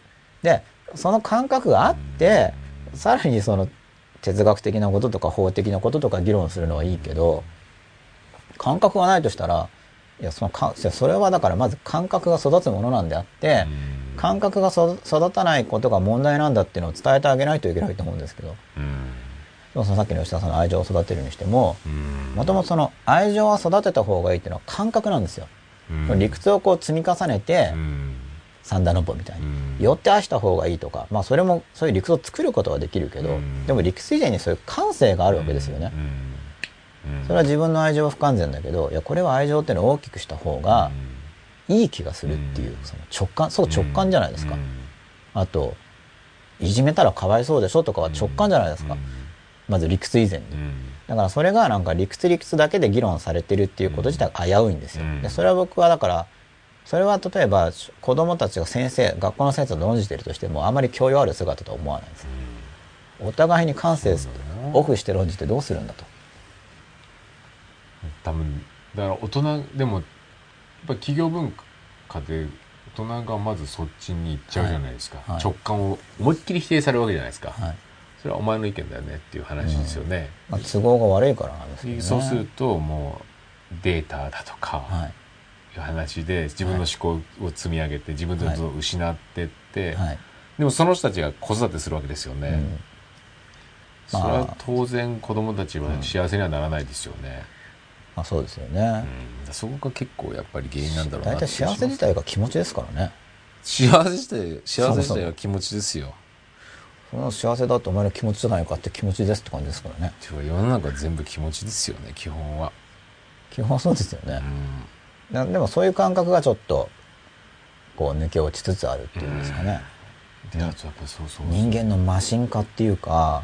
僕もだからその技術的なこととかっていうのは反射的にできるように自分も練習しますけど、でもそれは気持ちを捨ててるわけじゃないですからね、むしろ感性やっぱ豊かな方がいいと思いますよ、ねまあ、豊かだったら苦しみはありますけどね。感性なかったら感じられない幸せ感じられないですからね、そうです。で感性豊かだから幸せを感じられるし同時に苦しくなるわけですよ、うん。だって苦しい人に同情したら苦しいじゃないですか、うんだから単に幸せになるだけじゃないわけですよ、うん。でもそのある程度苦しみを感じられることもでも幸せと感じることもできるじゃないですか、うん。その分かんないよりうん。前分かんなかったことがえ感じられるようになったっていうそのうん苦しみを感じられることももうちょっと深く感じればそこも幸せになるわけですよね。理解度が増したわけだから。うん。そういう感じになると思うんですけどただ能天気にただハッピーハッピーっていうふうにはうん。今の地上の状態を見る限り多分なんないと思いますよ。うん。感性豊かになるということは。うん。それは豊かじゃなくてなんかオフにしてるからうん。そんなに能天気ハッピーなんじゃないかということになると思いますけど。うん。だってそんなに能天気ハッピーな状況じゃないじゃないですか地上の状態自体がそうですね。だから感性豊かになったら苦しみを感じる幸せも感じられるけどうん。同時に苦しみも感じられてでうん。でも苦しみが感じられるようになったっていうことの喜びみたいなうん。感じになると思います。そうですね。うん。前は全然気にしなかったことが気になるようになったっていうのはなんか自分の成長を、うん。まあ、器の大きさみたいなうん。感じますよね。だからうん。苦しいけれども苦しいだけじゃないわけですよ。でもそういうその重層的なものっていうのはうん。なんか、まあ、この背景の空とかも色が混じってますけどうん。ちょっと複雑な織りなしですよね。うん。単純に赤とか青とかじゃなくて。うん。なんかそういうふなんか複雑さのなんか味とかでもいろいろ味味が混ざって美味しいとかってありますけど例えば苦いのは苦いけど苦味も入って美味しいとかあるじゃないですか。そういう感じになると思うんですよね。ただ甘いだけじゃなくて、そうですね。そうですよねで,、まあ、でもしょっちゅう言ってるのかもしれないですけどぱり死があります。死を背負って一日過ごせばやうん、っぱり死に近づいていくわけじゃないですか。そうなんですよ。確実に毎日一日分一日分が近づくんですよね。近づいてるわけじゃないですか,、はい。着々と。それで確かに能天気でハッピーはないじゃないうん。わけですよね、僕はだけどちょっとやっぱ死ぬ時はなんとなく一抜けた感があるんですけど僕の中には。うん。やっぱり。あでそこのうん。そこの感覚をよりよくはい。許していくのもうん良き心にしていくとかとすごく関係していくじゃないですか、死に対するやっぱりうん。その自分の世界観をどう作っていこれもやっぱくかっていうの直感ですけどやっぱ頑張って生きてればなんとなく死んだ朝も良さそうみたいな、うん。まあ、そんなの直感でしかないんですけどね。そうですよね。だそれでもその直感をどう思えるかっていうのが、い結局普段の考え方だったりとか、はい。感じ方が思いっきり影響するわけじゃないですか、はい。だからそういったところの喜びですよね。なんかそれがだんだんなんかいい感じになってきてるなっていう、去年よりもなんかこそうですね。ういいイメージが出来上がってるぞっていう、でし年を重ねていくことに不安感ではないはい。違う形の何かしらはい。充実感が出来上がってきてるみたいなはい。ことをやっぱり年を重ねるごとにどんどうん。ん精度を上げていきたいなっていうのがすごく思いますよね。うんまあし死の話について言えば死後評価されるっていう考え方がありますよね、うん。まあ、僕が子供の頃とかだったら閻魔様に死んだ後閻魔様にこ三つうの地獄みたいなのあ。言うんだと。僕は今最近あんま閻魔様とか思わないですけどただやっぱうん死んだ後に何かしら評価されるような感覚はた感覚ですけどね。うん。持ってるんですよ。うん。でいろんな文化圏でもそういううん。言われるわけですよね。まあ閻魔様じゃないけど、うん死んだ後に結局何かしらの評価がと振り分けられるっていうのはあちこちにある考え方で、ななんとなく僕もそんな感じはするんですようん。ね。でそれはしかも仮にそれそうじゃないとしても多分現世を生きる上でも有用性もあって、ただそれもだから似て非なる話になると地獄落ちるぞとか脅しつけてうん。言うこと聞かせるって話に使われちゃうんですけどそういうもんじゃなくてこう自分の直感的なものとしてやっぱりこうそれは間違いも多々してるけど自分なりに堂々と死ねるように頑張って生きたっていう感覚を持とうとして生きることが大事だと思うんですよね。うん。そうですよね。だから肉体が肺になるのはもう間違いないわけじゃないですか。あとその魂と言われるものがそう。で何なのかっていう。でどうなるか全然わかんないんですけど、ね。まあ実証することは多分、まあ、今のところまだ取っかかりはないですよね。でもやっぱりイメージとして魂とやっぱ心という部分のはい、がどうなるのかっていう部分じゃないですか。そうなんですよ。だからやっぱり心を良くしとかないと、はい。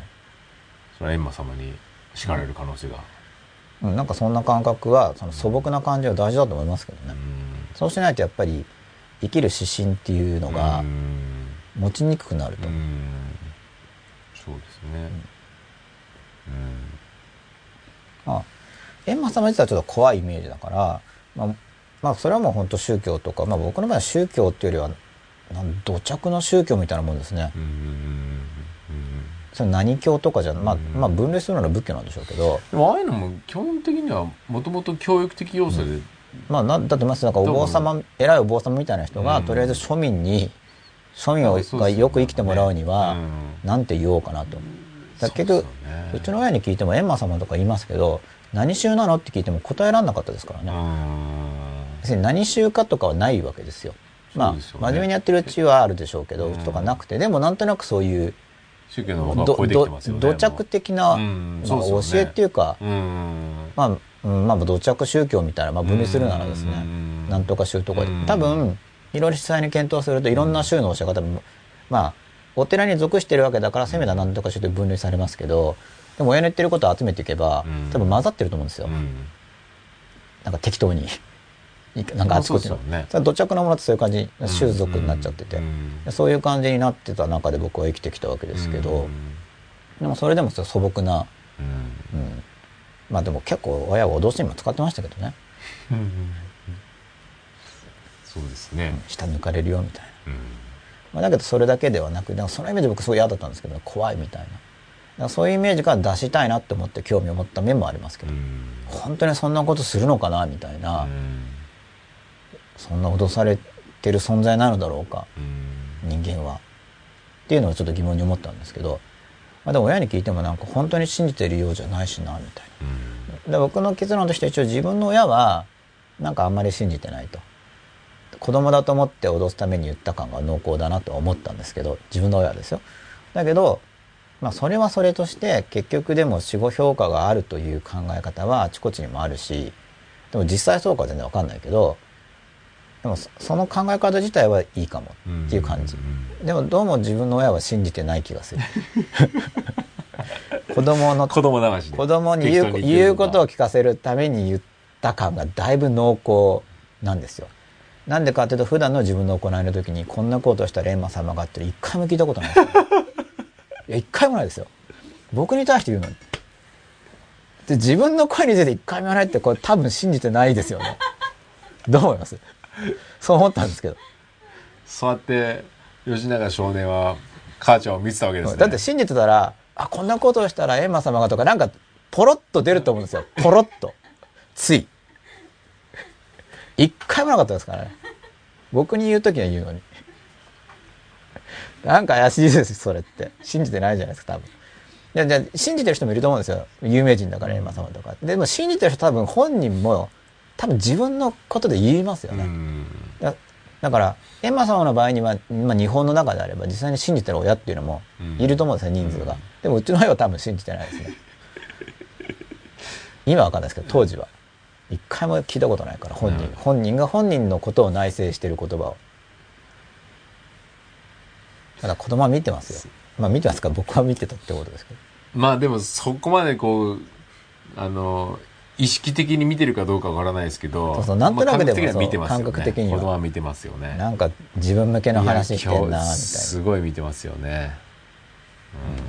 その概念自体はいいと思った。いいっていうか、だから、脅すのは僕はも良くないと思いますけど、でも。あんまり脅しつけると、結構怖くなっちゃうから、伸び伸び生きれないから、そね。ん。それはちょっと、うん本当にそうなのかなって疑問は、だからちょっと抱いて。体性を失いますよね。そうだから本当にそうなのかなって思って、じゃあ親は本当に信じてんのかなとか、いやそうそういう発想で確かに。な周り周りの人はどうなんだろうとか、でも真剣に考える。るわけですもんね。うんでもなんか気に、いや、本当かもしれないって子供はやっぱ初め思うじゃないですか。そうですよね。で、ビビるわけですよ。嫌だよ、そんなのって。ね。しかもその後ずっと煮られるみたいな話されて、いうん。や、冗談じゃない。ね。冗談じゃないな、みたいな。そうですよね他の人はどうなんでも周りは確かに誰も気にしてないから、うんひょっとしたら自分が騙されてるんじゃないかとか思うじゃないですか。じわりじわりとそう気づいていくわけですよねで、なんか、いや多分これは、いやそうかもしれないけど、本人も信じてないし、周りの大多数の人もあんまり信じてないっていう結論に。ただ信じてないということが本当かどうかまた別ですからね。で本当かどうかは今のところわからない。そうですよねうん、わからないですね。子供の純粋さをそうだからそれを、楽しんじゃうんですよね。それを持って遊んでも楽しくないですよ。うん。で、それをからかって遊ぶっていうのは多分、欲求段階が低いんだと思う。そうですよね。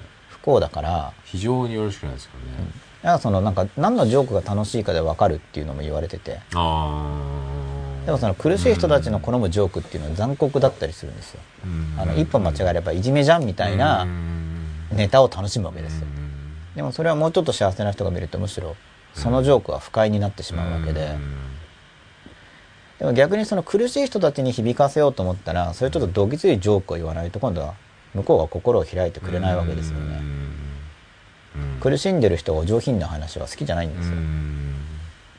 どぎついやつだとうん。ちょっと仲間感が出るみたいな感じになるんでうん、まあそれはどっち優先して話すかですけどね、自分がちょっと嫌だとしても。うんそうそうわかりますねお伊沢浜小林さん50分前です。司法試験は判列せず学者 A さんなどの少数説をそれぞれコンパクトにまとめてあって、その中から自分が事件や課題で一つの論理的にまとまった考えを持って、妥当そうな結論を導ける学説を選んで論文をまとめます。もちろん参考書に書いてある学説は全て頭に入れておいて、結論を出さなくてはなりませんが、あまり興味持てずに途中で挫折しましたが、そうそう。で、こういう時のその書いてある学説っていうのがなんか倫理の教科書的な多分要約的なものが多いと思うんで、まあでも実際全部やってたら時間足んないと思うんですけど、うんでも興味があるところの部分的には探求する気がしますね。実際興味がある人。うんもともと時間的に全部無理だとしても、うん気になるところは調べちゃうと思うんですよ。うんでそうすることでなんか要約的にインデックスみたいな知識しかないところも、なんかいざとなったら調べれば多少理解できる理解力が育つっていうか、うんそういう感じになる気がしますけどね。伊豆浜五枚さんです。32分前。大学が教育機関になったり、就職に役に立つとか実用的とかになるのは、堕落、あるいは専門学校予備校でしかなく、その独自の役割を終えていると僕は思います。大学は自分で考える力を自分でいろんなことや必要なものを考えることでつけていくところ、いいところで終わりましたね。あ、ところっていうことでこれ終わったんですか？あつけていくところであるってことですかね。つけていくところ。そういうところつこれ終わったのかな？終わった感じですね。うん。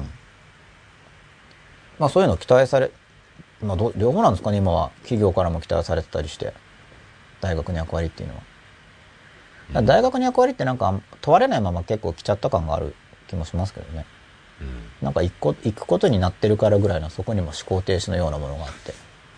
そうですねこれ東大京大筑波大学とかの学校説明会みたいのをはい。撮影をしましたけど、はい。どの大学も設備は整ってますとはい。ぜひこの設備を使いこなす学生に来ていただきたいはい。みたいなことをうん。おっしゃってましたねまあでもその多くの国民側からもその期待されるエリート像みたいなのが多分あんま今ないんですよね。うん。なんかこうこういうエリートだったらついていきたいみたいな。うん。ないですよね。難しいですよね。でも本当に難しいとは思いますよね。まあ個々は本当に自分で価値観築いて築いていくしかない。モデルがないですからね。うん。まあ、だからどっか部分発生的に多分、うん。まあ、できるんだろうと思いますけどね。まあ、何かしら必ずこう底を打つんでいずれ。うん今そういうものがどんどんどんどん解体されてるわけだからう、んそのままじゃいけないっていう気持ちがだんだん育ちますからね。さすがにねじわじわと。エサンダスコ生島さんです。今まで、25分前です。今まで読んだ中でつまらなかった本を教えてと聞かれた時に思い浮かばなくて、つまらなかった本のことを忘れたと答えました。確かにつまらないものやどうでもいいものについては普段は考えていません。ということで、そう考えない方が、あの、頭がもったいなく、も、頭がもったいなくないからいいですね。考えない方が。エネルギーの無駄遣いにならないんで。そうですうねん。どうでもいい、どうでもいいものじゃなくて、意味あることを考えると。せっかく頭を使う以上。伊沢も小林さん。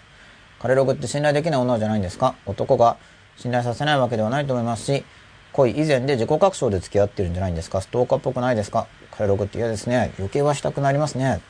やり逃げとか。まあ今関係ないですけど、とにかくこんなアプリ持つ女性と関わることすら嫌ですね。付き合わなきゃいい人かもしれないですが。評判悪いですね、やっぱり。なんかこれ知らなかったですね、カレーログって。合ってますか名前？検索すれば出てくると思いますけど。確かカタカナですよ。彼も。あ、彼も。あの検索すれば出るかも。あ、あるある、やっぱこれですよ。彼氏の位置、電池残量、通話記録が分かっちゃう恋愛支援アンドロイドアプリ。これですよ。す。電池残量も分かりますよ。これなんかなんでつけたかっていうと確か、あごめん、電池終わってたからって言い訳する男がいるからだらしいです。電池終わったから出れなかったんだっていうのがいるから、残量も送るらしいです、このアプリは。これ、講義相次いじゃったこれ今日の話っすよ。あれ、そんな最新の話ですか？カレーログ、スマートフォン用。あれ、今日の話なんですか？もうちょっと前だと思いますけど9ね。月の中。今話題なんですね。なんか僕も一日が長いから、よくわか、そういう点で僕はちょっと日付感覚スマートフォンよくわかってない。そうですよ。いや、スマートフォンじゃないです。多分送れないんじゃないですか。なんかアプリ入れられないし、多分。これでも、講義相次ぐって、うん。え、誰がな、どこに講義してるんですか？いや、入れられそうな彼氏が抗議してるんじゃないですか。そのアプリ開発したところにですか、ふざけんなよって。お前誰の味方だよってことじゃないですかね。そうです。そんなの入れられたらシャレにならないよって人が抗議すカレログを。入れようとしてる彼女に抗議するんじゃなくて、うんカレログを作ったところに男が抗議してるんですが、だと思いますよ。いや、だって、その、入れるっていうか、わかんないじゃないですか。いつ入れられたか。すげえなあ、えいつ入れたかわからないんですか？いや、だって例えば吉田さんがトイレ行ってる時に彼女がピピピピピって入れたらわかんないじゃないですか。あ、なんかそういうやつなんですか？見えないんですか？利用者は。いや、よく調べればわかると思いますけど、いちいちチェックしますよ、結構今日。今日、そういうなんか今日インストールされたかなとかってやったりとかし見えないじゃないですか。ないやつなんですか？いやなんだこの見えるなんだこのソフトみたいな。いや、さすがに見えるはずだと思いますけど、こうやって大々的にやってるからには。いそのやーそのアンダーグラウンドなソフトならともかく、心の健康に良くないな。よくないですか、これ。絶対良くないじゃないですかこんなの、まあある意味誰便も幸せにならないですよ、ある意味便利ですけどね。え誰がねでこれでも Google のなんかマップにもこんな機能ありますよね。GPS 機能ね、iPhone とかにもね。ありますあります。ちょっとちょっと面白いな。まあでもだんだんこれは結構うん、こういう感じの増えると思いますけど、その出会い系みたいなやつにしても。なんかほら、近距離の人に通信できるやつとかもあるじゃないですか、今。あそのそばの人に通信するやつ。うんうんうん。みちょっとそばにいる誰か、うん。登録してる人とか。うんまあ一定の距離範囲内の。そうですね、うん。でなんかちょっと気があったら会おうよみたいなへえでもこんすごいな。危ないってば危ないですけどねこそうんいうのいやーでもこれを抗議するのは男が開発会社に抗議するっていうのが、まあ彼女が抗議することは多分ほぼないと思うんで。っていうか彼女に抗議しろよっていう話ですよね。本人には言えないのかと。どう考えても普通そうじゃないですか。弱気なやつめってことですね。いや弱気なやつっていうか弱気とかの次元じゃなくないですか？大なんていうんですかもう結構もう大問題ですよね。大問題、だって彼女に言えなくて、うん、開発会社に文句言ってるんですよ。開発会社には多分でかく出れるんですよだから。だからそのもう二面性はやばいじゃないですか、彼女にはちょっと言うの怖いんでしょうね。でもその二面性がもう持てないですからっていう話じゃないですか。そんな男は。絶対持てないですよね。お前にカレログなんか入れないよみたいな感じそんなのこと発想してるからカレログ入れられるんだよってあ逆に入れられちゃいますかうん、しょうもないからっていう。バカにされて。じゃあそういうだからしょうもない女としか付き合えないんだよって話ですよ。カレログ評判悪いっすね。いろんな意味で。いやまあでもまあしょうもないカップルですからどうでもいいじゃないですか。雪を見守りどっちにしろ幸せにならないですからカレログのせいじゃないですよ。もともと。カレログがあろうがなかろうがカレログを関係ないですよ。顕在化させてくれただけですかね。はいそうですそうですそうです。あいいですね。早くうんまあもともとだって入れないですからね。は普通だったら。あね。嫌ですよね。そういう、そういう入れようという発想にする次元の低い、低いよ、彼女だ時点でもう別れようと思うじゃないですか。うん。そういうな発想すること時点で。はい。まあなんかもともとべったりな関係なべったりな関係か追いかけてる関係か多分どっちかなんだと思いますけど。うーん。すごい。でも、ヒットしたわけですか、これが。このソフトが。ヒットって話題じゃないですかやっぱり話題。ちょっとそれはみたいな感じで、まあ話題になることを狙ったのかどうかわかんないですけど俺の携帯に嫁さんが入れてたら受けますけどね。今なんかバレたって思って僕見てて消しとか今度消しとかなきゃみたいに もう吉永さんノリに言っちゃってみたいなそうめちゃめちゃ面白いですけどね。実はですね、みたいな。入ってました、みたいな。こんだけ臭い人いて。まあ人生いろいろありますからはい。分かんないですけどね。多分入ってないと思いますよ。はい。存在も知らないかは分かんないなでもね。女性同士のネットワークはすごいですからね。うん。ノリに入れといた方がいいよみたいな。そうですよ。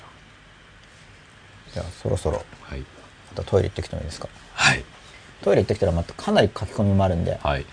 これをちょっと読んで、はい。で今日の話ここまで話した話も、はい。